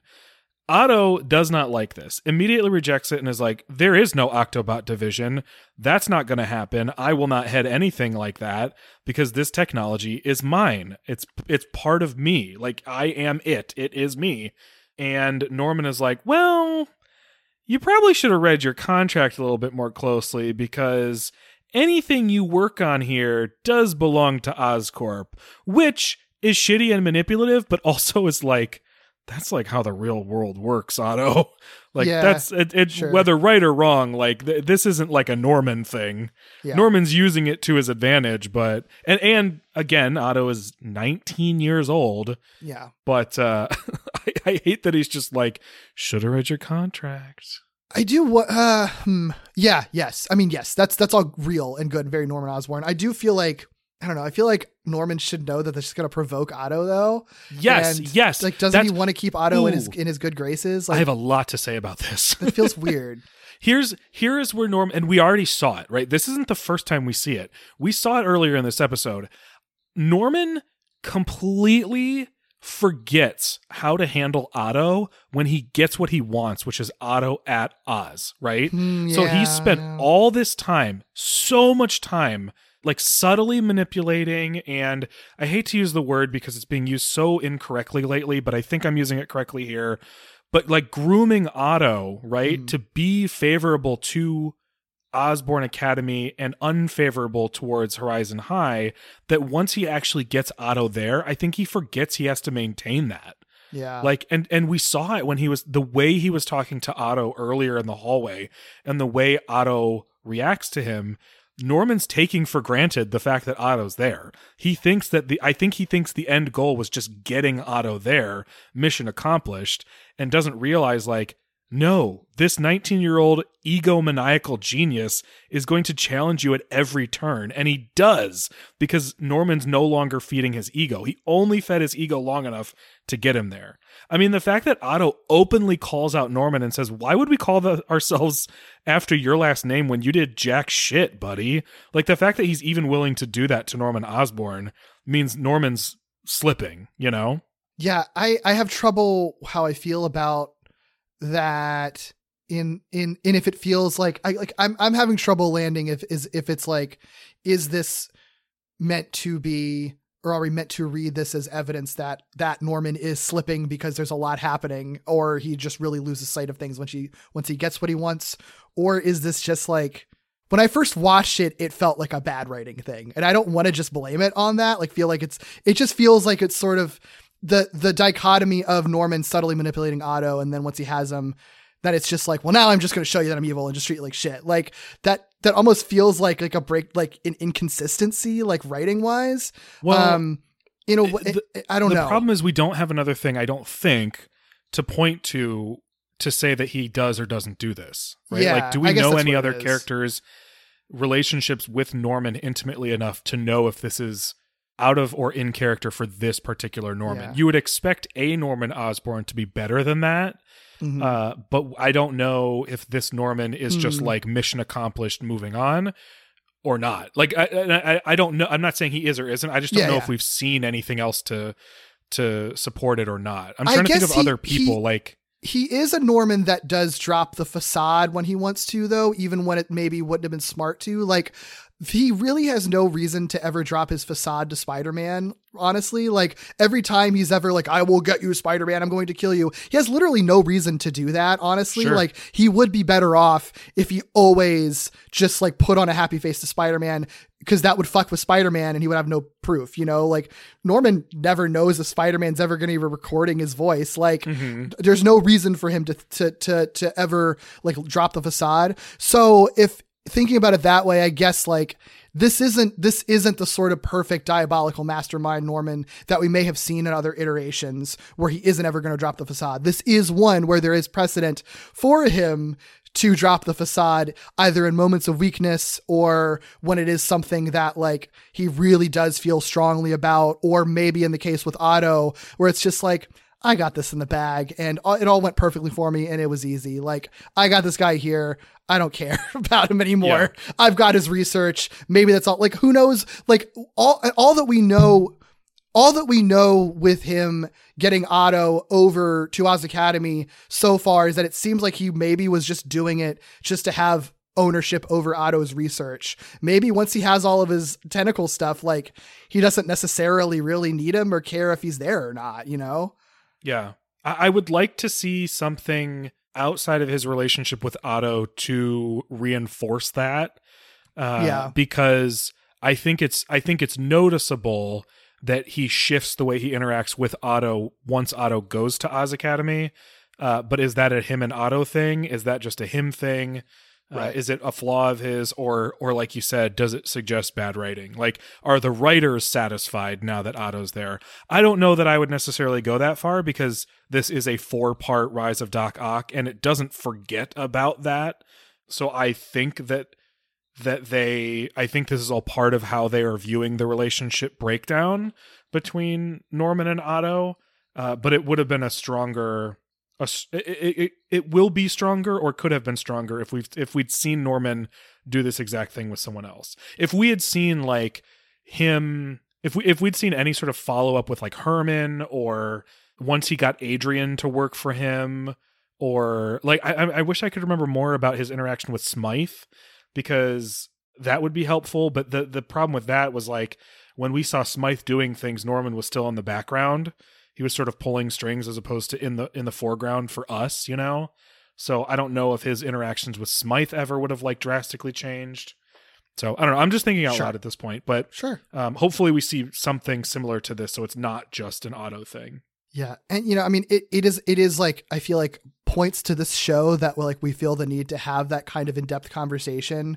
Like when they're like I feel like I could see plenty of people watching the show and write off the Norman Otto thing as an inconsistency and just be like, well, that was just an inconsistency. But the fact that we're sort of like, yeah, but I trust the show more to maybe be doing something more with that, you know, Yeah. I think that that's kind of evidence that this show generally does really well with how it handles its Yeah. characters. Well, at the very, very least, has very, very good ideas that they're trying to execute. Because I remember, Yeah, like early yeah. when we were talking about the show, a, a lot of our like criticism was like, "We see your good ideas, you just didn't nail it." Right? Yeah, yep, so it's uh-huh. possible that that's what this is too. I do think the fact that Norman's response is, is basically a business decision, like you signed the contract, therefore I own you. Like I do think that is indicative of how we're supposed to think Norman is viewing the situation, right? It's not like he like I, I think there's something to that. I think the fact that that's what he points to is supposed to inform us. I just hope there's more down the line that informs that same characteristic. Yeah, Because then he just turns into sort of that like skeezy, like do anything to to like um like seal the deal type of guy, and like that's Mhm. the end goal is like I'm gonna I'm gonna get you to sign the contract, and then whatever you know. yeah. I want that line to mean a little bit more because their ideas are good. Yeah, absolutely. Absolutely. I trust them. Yeah. Yeah. They've earned our trust at this point. So in the aftermath, Harry checks in on uh, on Peter and he's like, "Hey, Peter, so, you know, I'm hoping this whole thing proved that like Norman's a good guy cuz like he's a good guy, right? He did like literally kill the jackal, so that means he's a good guy, right? Uh no, he doesn't go like that, but it is just sort of like Norman's a hero, you know, this whole thing was a mess and he like solved the problem and saved the day. And uh, he even sort of cites Norman like offering Spider-Man a spot on the Commandos, which in his defense is like a pretty cool thing to do if you don't know that Norman's a bad guy. So uh, he he's trying to be like Peter. Obviously, my dad's a good guy, and Peter's like, okay. Well, I actually found proof that your dad's a terrible person. And so he takes Harry to that room that he previously saw that had like the spider killer missile launcher and stuff in it. and he's like, there it is. But of course, I think we alluded to it earlier. In the whole kerfuffle, everything, everything was completely destroyed. All the Ock's stuff, all the spider killer stuff, literally everything is in rubble. There's, I guess, not even like the slightest bit of evidence, which is all vaporized or whatever. Yeah. Um, it's it's a little this is this is where like I like I like the idea of yeah. Establishing that Peter is going to be so bad at communicating this stuff that it doesn't matter how much you give him. I don't necessarily love that like the reason he can't communicate this to Harry isn't his own fault, but just like everything was destroyed and is rubble now. Like it would have been better if Norman were suspicious and the room were just empty. Because then Peter could at least be like, what the fuck? I swear to God, Harry, there was stuff in here before. You know, like that would have felt more Parker Luck like, or Yeah. like Peter's Peter's sort of brand of uh, terrible coincidence than than Sure. just like, oh, everything was destroyed and is unrecognizable as anything that might be incriminating. Well, what what what bothered me? I didn't like this either. Like then when Harry's like, "Okay, well, did you find evidence that my dad like uh you know framed me to get me kicked out of Horizon High?"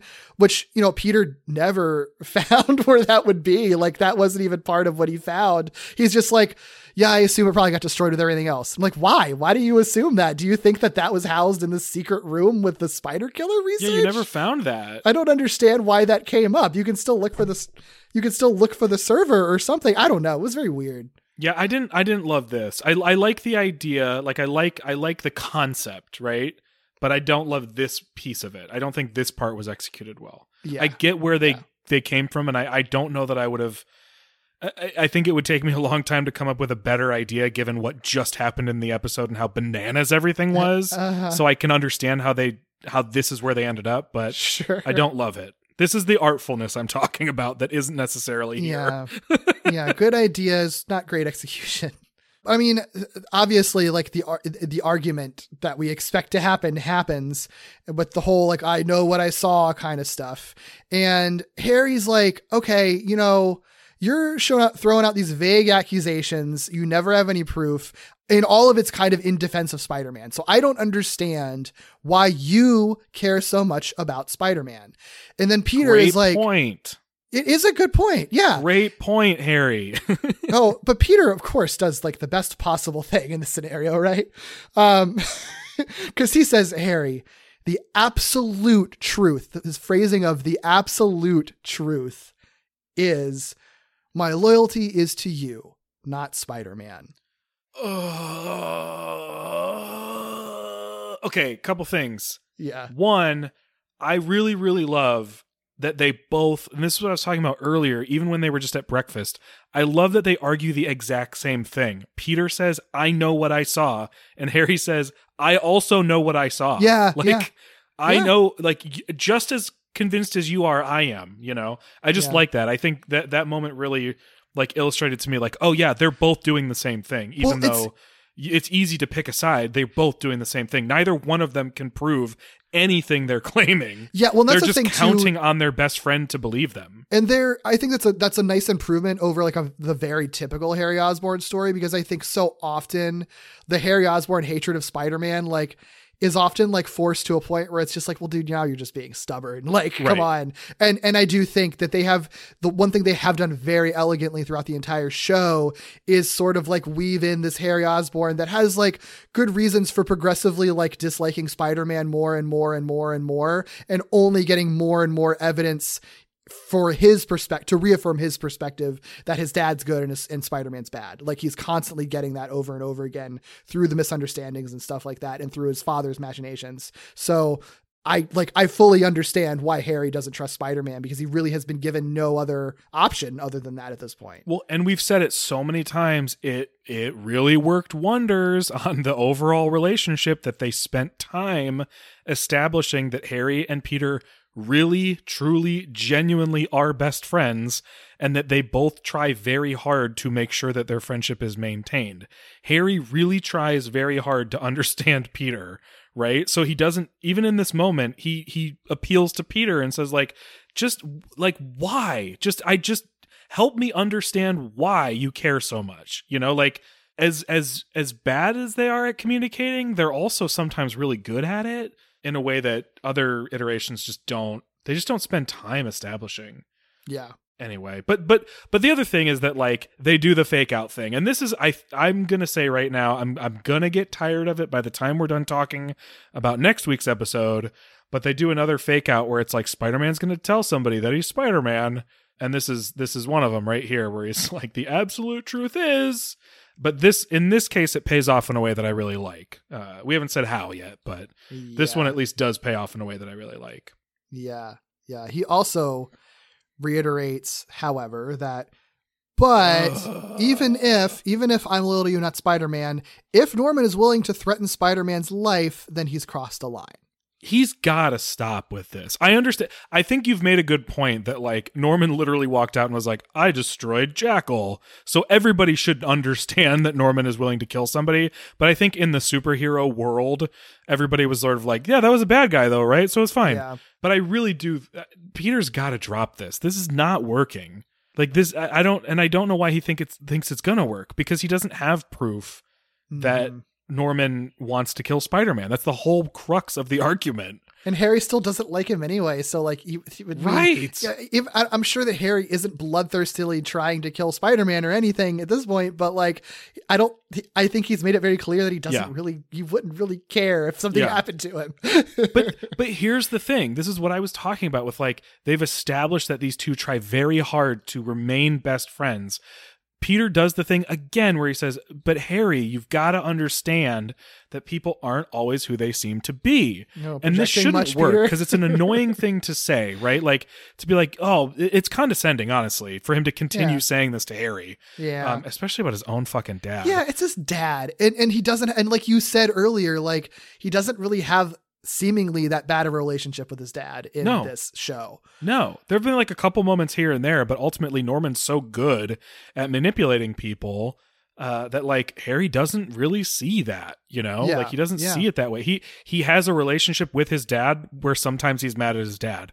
Oh, that's that's just a horrible relationship, right? No, it's a normal relationship. Yeah. you know. So, but but this is here's the thing. Like Harry again is like pretty cool about it. He's like, okay, okay, Peter, here's the, you're being so adamant about it here's the deal. If my best friend, you, says that you're seeing something I don't, no matter how crazy it might sound, maybe I will look a little closer at things. And maybe that includes looking a little bit closer at Spider Man. Peter does not deserve Harry. Peter does No. not deserve how kind Harry is being to him in this moment. It's a very mature th- mature perspective really to have is. too. because he's not necessarily saying like okay I, I i get it i'm with you i believe you he's just simply saying like i see that you care this much about it i'm willing to hear you out or try to understand where you're coming from which i would argue he's been doing this whole episode. The fact that he even brought peter to osborn academy Yeah. to try to get him to see his side of things like harry's being a very good friend. Um, but this is classic right? Like if if peter were just willing to say harry i'm spider-man and norman has tried to kill me like it would be a very different story but like that's the whole thing. Peter can't tell him the whole truth and harry can be entirely truthful and that's going to cause a rift Yep. this doesn't last long, man. Oh my oh, god. i didn't see this coming and it absolutely No. broke my heart It's out of nowhere, but I mean, this whole everything that, ha- that happens in this episode is it comes out of nowhere. But like, this is it. It thought is- we it's in a good. It's in a good. Like, it's a devastating kind of gut punchy kind of way because like so many episodes of this show have ended with Peter and Harry having some kind of disagreement and maybe Uh-huh. not necessarily agreeing, but then being like, "But it's cool that we're still best friends. So we're gonna stay best friends." That's Right. exactly what happens here. They're gonna walk off into the sunset, go get some smoothies, and then go home, and they'll be fine by next week. Uh, but except we don't get to see them go get smoothies because before they can even leave the building, they literally just like walked out of the room and are in the hallway seconds after having this reconciliation. And Otto's like, "Oh hey, what's up?" Uh, by the way, Peter, how's um, you know, how's your business associate? Weird that like trouble seems to follow him, right? Uh, which if you don't remember, uh, was it last week or the week before? Otto figured out or deduced that Peter made Spider Man's tech. So he knows that Peter works for Spider Man, or at least that's what he thinks, right? And he says as much. He's just like, oh, yeah, you know, how you like work for Spider Man, make tech for Spider Man.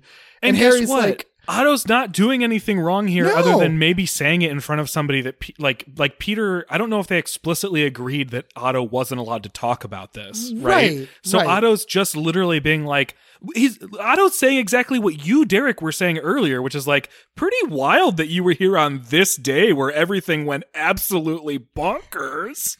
That's literally all he's doing. Like he's Yeah. literally just saying like wild that you were here, He's but actually maybe not because you're business associate. Am I right?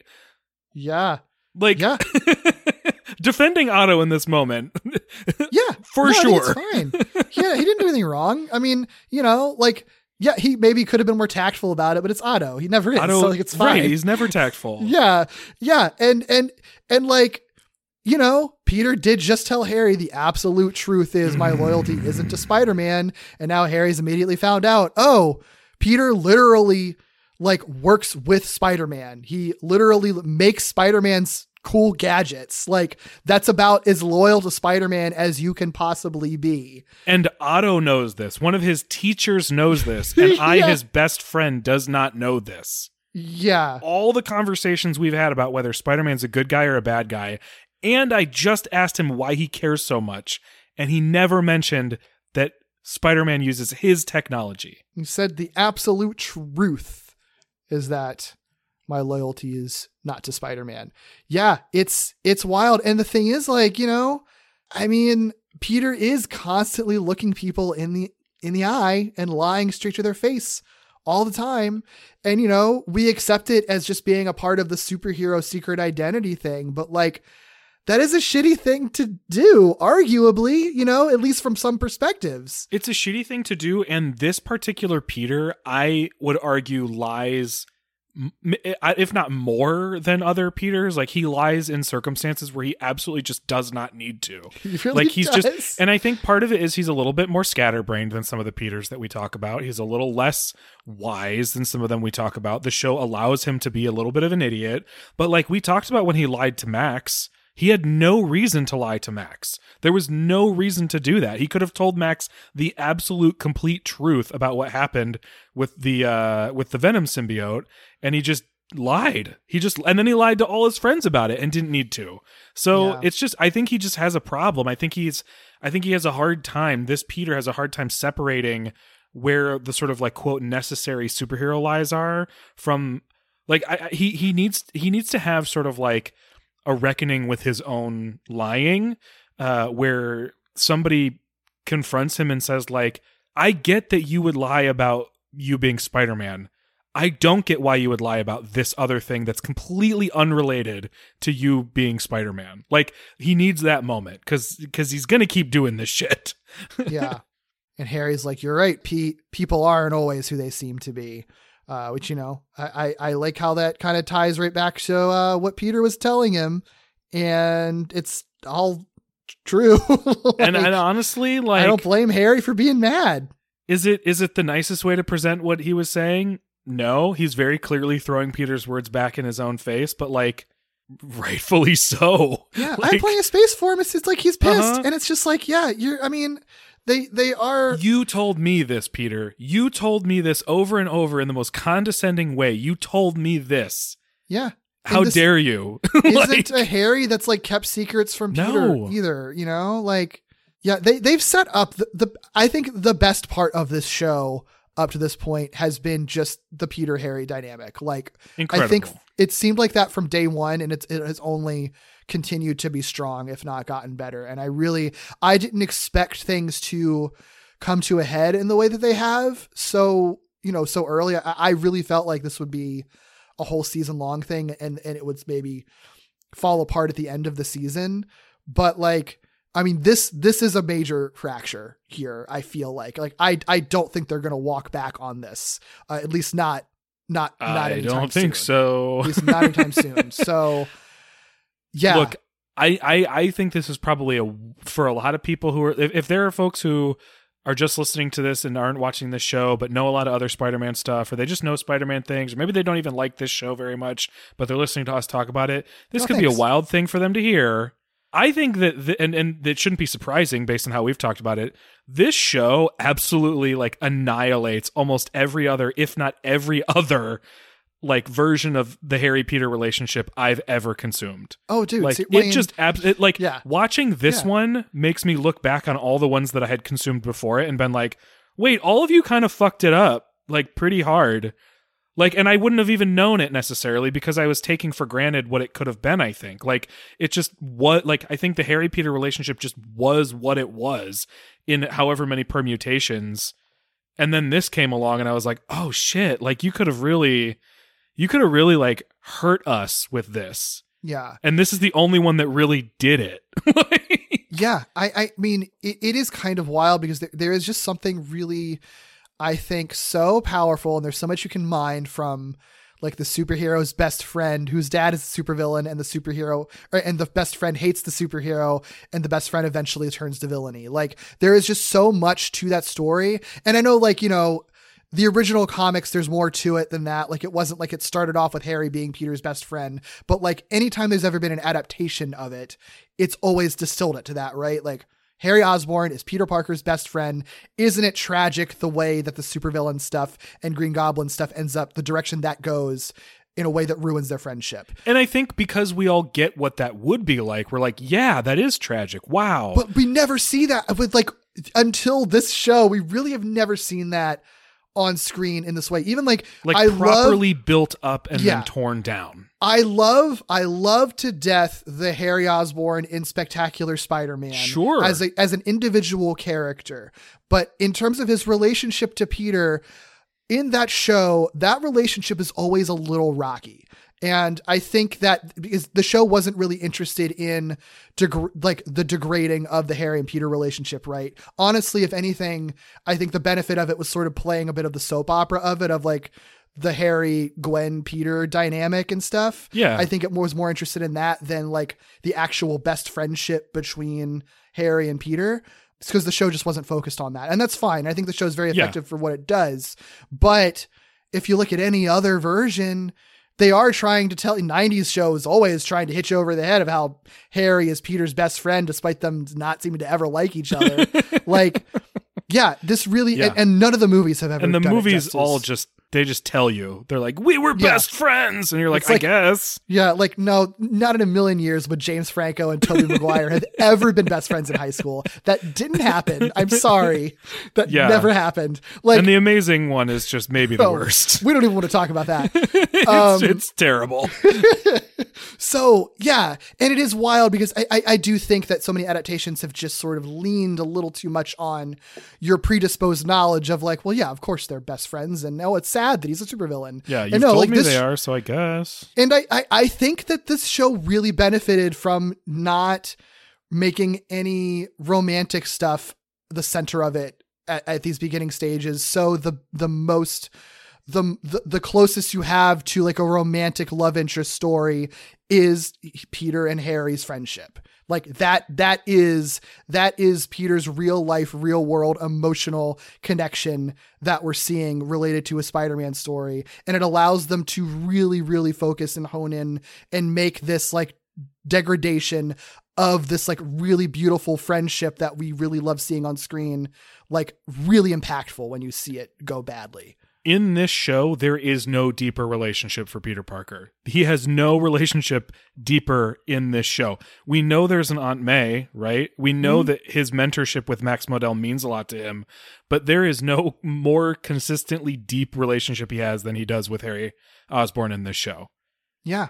That's it- remarkable. like that is that is very yeah. noteworthy. Uh, a noteworthy thing the show does. and it's weird because I just I, I don't think we've really seen anything like it in a Spider-Man cartoon that we've watched because so many of them are so much more interested in either the father figure stories or the love interest stories, and those are all good. Which are probably fundamentally often- more quote Peter Parker, you know? They are, but if you're doing a million Spider-Man shows, eh, you know, like you're going to want to be different, right? So hone in on something different, and they did, and we really have never seen a true, like, authentic best friend story for Peter, which is like I have no issues if if if you ship Peter and Harry romantically. I I think that's totally valid. But in terms of the story that they're specifically telling, there is a particular dynamic that is different when it's established childhood best friends Yeah. versus a, girl that Peter likes. You know what I mean? Yeah. Mm-hmm. Or a father that Peter's trying to live up to or something. Like that is a very different dynamic to have that they're that they're utilizing and I think it makes the emotional core of this show feel so much more distinct than any other show we ever watched. Yeah. I also I I I also I echo what you say like it's totally fine to ship them. I don't really care, but I do think it is really worth noting that there aren't really that many like really great representations of like two teenage boys who communicate in the way that Peter and Harry do sometimes about their friendship. I don't know. Like I think that's noteworthy. Like I think it's something really cool to see, right? And like I I'm glad the show did it. Mhm.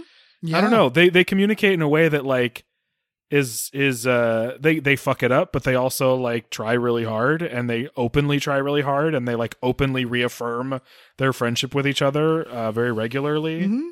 I don't know. I think it's nice.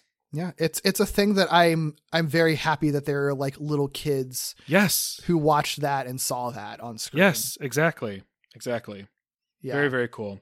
And and if you're wondering why we're talking about it so much, it's because we knew we were going to get to this point, and we finally arrived. Yeah. We've arrived at the at the rift. Didn't expect it to happen in the Rise of Doc Ock No. Part Three Well- of four, but Need I point to my comments earlier in the episode about how this arc was titled? uh-huh. yeah, oh, there's one more scene we haven't even talked about. there yet. sure is. And this is what I'm talking about. Okay, th- this is exactly what I'm talking about because the the last scene is Spider-Man sitting outside of Harry's lab, and he asks himself, "Is me lying to Harry about being Spider-Man any less wrong than Norman lying to Harry about what he's doing?" And I think that's a really important question to ask. It's what you and I were talking about, right? Sure. Like we know that that based on how everything's framed and what they value and what they fight for that like Spider-Man is our good guy, right? He's the one we're going to root for most of the time. Mhm. But I think there's I think it's a important question to ask. This is a question that Miles Morales himself has asked to Peter Parker. is is lying to the people I care about worth it, you know? Yeah. Mhm. and then and then he in within the same episode that he already faked us out says that he needs to tell Harry the truth. He needs to tell Harry that he is Spider-Man.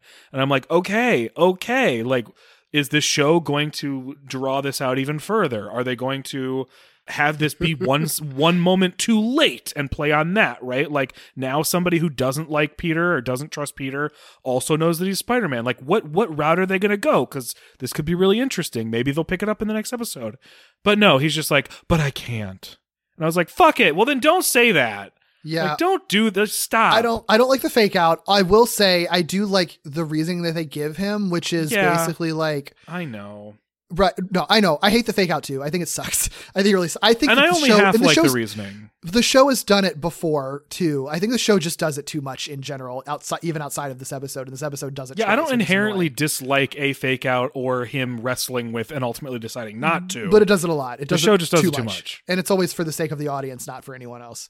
But I mean, his reasoning for not doing it is because, like, basically fear that Harry could be collateral damage in this war with Norman, essentially. Because it's sort of like, well, if Norman was like willing to just sort of like like fuck over his son's life by framing him, getting him kicked out of his and getting him kicked out of his school just for like his own weird ends. Like if he found out that his best friend was Spider-Man, like what would he do to Harry just to like get to Spider-Man? Like I I can't risk that, you know. And and I think that that's really smart. I get that, but he's also assuming that Norman will find out what Harry knows.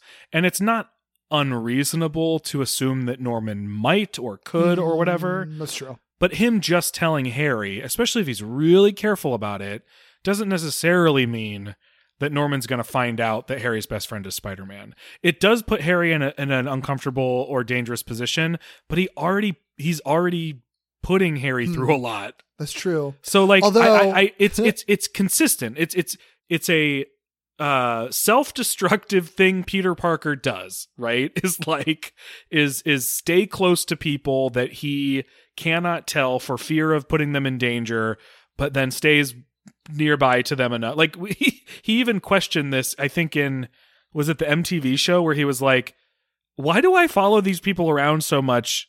Am I just putting them in danger by following them around?" Like Yeah. it's it's a thing that he does, so it's not inconsistent with like a precedent for Peter Parker, but there was a part of me that was like, Norman yeah. doesn't have to know though. Counterpoint though, Yes. this you could argue that this is a bit of a growth moment for Peter because this whole episode he's been showing up been been very like forward with Harry and like throwing out this information to try to convince him as soon as he learns it but always doing it without any proof. And this could be his moment of just being like I could just do what I've been doing this whole episode and just storm in there and be like okay I'm going to try to solve this problem by saying I'm Spider-Man. This solves everything right? Except I don't have any proof that your dad's trying to kill me and now you're already mad at me and you sh- and now I've shown you that I'm lying even more like him recognizing that because it's not a actually- moment where Harry is favorable to Right. Spider-Man. Because it would be like eh, he couldn't even sit there and say like Norman's trying to kill me. I'm Spider-Man. He's trying to kill me because Harry could literally be like he just offered you a position Yeah. as one of his like soldiers. And like, so he's, you know, he's been very bad Yeah. at relaying this information throughout the whole episode. So this is sort of like, you know what? No, I shouldn't do this right now. I need to figure out what to do later on. Once I have all this straight. Yeah. I I wish that they maybe would point out like I need to gather evidence to convince you or something like that because I do think that's been the one big piece is that like he just hasn't been able to give Harry any solid proof. Obviously, that's what he's got to do before he can out himself as Spider-Man. Like I do wish that they maybe made that a little bit clear in his like little final monologue, but Yeah.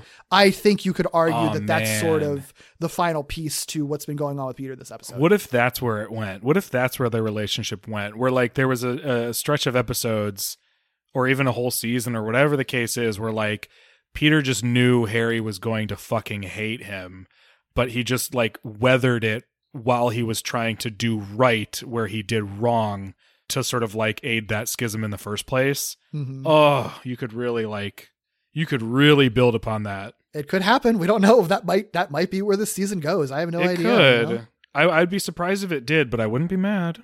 Yeah. it does the episode does end with with spider-man saying kind of like i guess to harry but not directly to harry i won't give up trying to convince you who is on the side of right and wrong which i think you're right it could be him choosing not to charge in and tell harry could be a moment of growth i think he needs to break down this line a little bit and be like i think i think you need to see it a little bit differently buddy but okay Yeah. like i'm glad that you're not willing to give up Baby steps. It's baby steps. baby steps yeah he is a like 14 15 year old baby baby superhero Yeah. Baby superhero. Well a couple uh couple of faces here. Uh otto is not in part three a whole lot but uh if he's in an episode especially now now that he's like a, a full full fully developed character uh he will deliver when he's given the opportunity. And in this case the face he makes at norman when norman suggests uh improvements on otto's uh arms is just so funny to me where he's just like either bored or like in disbelief or what it's just a face he's never made before Yeah. uh, and it's very funny to me yeah. He's normally like very stern faced most of the time. So it is funny when it's just like, huh yeah that's exactly what it's that's exactly the sound both what you and i did exactly the sound i expect That's him funny. to make That's great. huh like he's just so confused that norman would even suggest um also we never mentioned this and i don't know that i noticed it necessarily until this episode otto's not harness what is it called the thing that actually is fused to him because his arms in a lot of iterations it's like the actual like metal thing that he wears that the arms are attached to Yeah. his goes all the way up to and around his neck in It's this like a show. collar. Yeah, he has like a full on collar, and I don't know why I didn't notice it. Maybe because he normally wears a turtleneck. hmm What a fashionable guy. Um, that I never really noticed it, but yeah, it's like a f- it like goes all the way up and around his neck. It's like yeah. Feel bad. Like that's a lot of that's a lot of Machinery to have. a lot of machinery yeah. to have to navigate. Yeah. I mean, he seems he seems like he's kind of acclimated to it by this episode. It's just He like, right. he has That's he's in pretty good spirits about it. yeah. I, I really I can't stress enough how much I love this Otto Octavius and and just the fact that like I, I I touched on it a little bit, but the fact that Otto like considers his arms to be an extension of him, I Mhm. think is a really cool thing for a character to sort of almost explicitly say. Yeah. Uh, because I don't think a lot of people realize that like when it comes to uh like things that people need for mobility or their body or what like Mhm. to to navigate the world like that's an extension of them and a lot of people like to Yeah. not treat it as such is is as insulting as like not considering a part of somebody's body so it's there's just a lot of cool things that they do either intentionally or sort of indirectly with Otto that I really appreciate in this iteration Yeah, yeah, that's a really that's a really cool perspective on that actually. I like that Yeah. a lot. And then the other uh the other one I just thought was funny. I Peter's hair in the show is weird all the time. I can't really make sense of it. Yeah. I, I don't is he supposed to have curly hair? Like I don't understand hair I in the always assumed it's just supposed to be a lot of hair and it's all messy. Is that what it is? I- that's I probably what it is. I think that's all it is. I think yeah. this still supports that because when he's upside down, it just sort of all like falls like up, I guess, because he's upside down. Mm-hmm. I just thought it was funny because it's like the exact shape of like a Super Saiyan from Dragon Ball Totally uh, when he's yeah. upside down, and you never really Mhm. see that because he's usually right side up. Yeah. You actually, in general, you see a lot of Peter doing Spider Man y things when he's not Spider Man, like when he's civilian Peter, which I always think is kind of neat when you see that in Mhm. cartoons. Yeah, me too. Yeah. He does it a lot in this episode. He really does. Always sneaking around, finding evidence that he d- never actually if only. brings to If- anyone. yeah, yeah. Well, I guess he did find evidence. He just Yeah. couldn't couldn't uh, deliver it. Yeah. Yeah. Well, we said a lot about this episode. Do you have any other closing thoughts on this one? No, it was a lot of stuff. Yeah. it's a lot. It's it's a bananas episode. It tackles so much. I think we examined exactly why it, it felt like a lot along the way. Yeah. So Hmm? Could have used more Otto, but not actually because there was too much happening in this episode to begin with. yeah. it's it's fun. It's fun to watch. A lot to talk about. Oh yeah.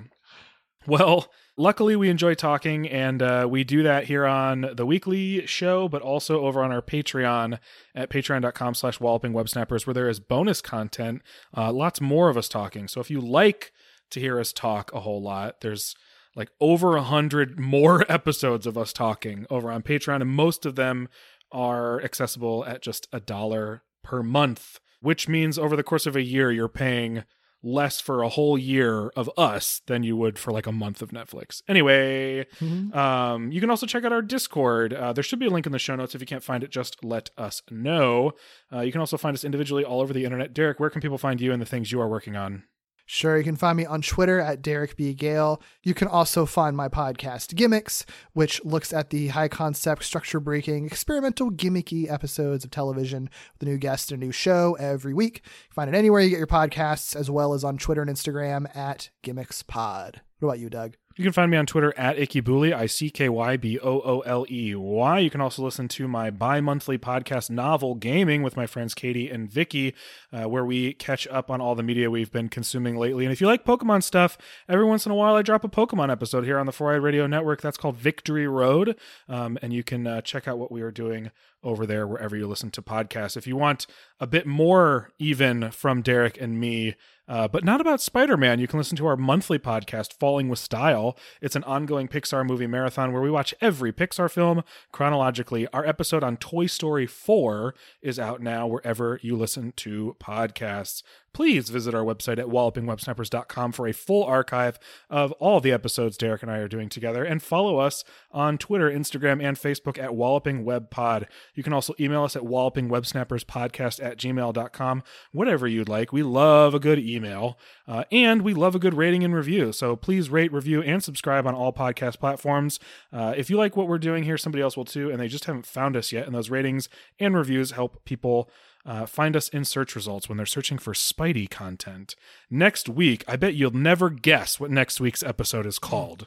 And I bet you'll never guess which character is rising uh, in that episode. It's Doc Ock, uh, the conclusion of this arc in the Rise of Doc Ock Part 4. Ooh, he rising. Bye. Bye.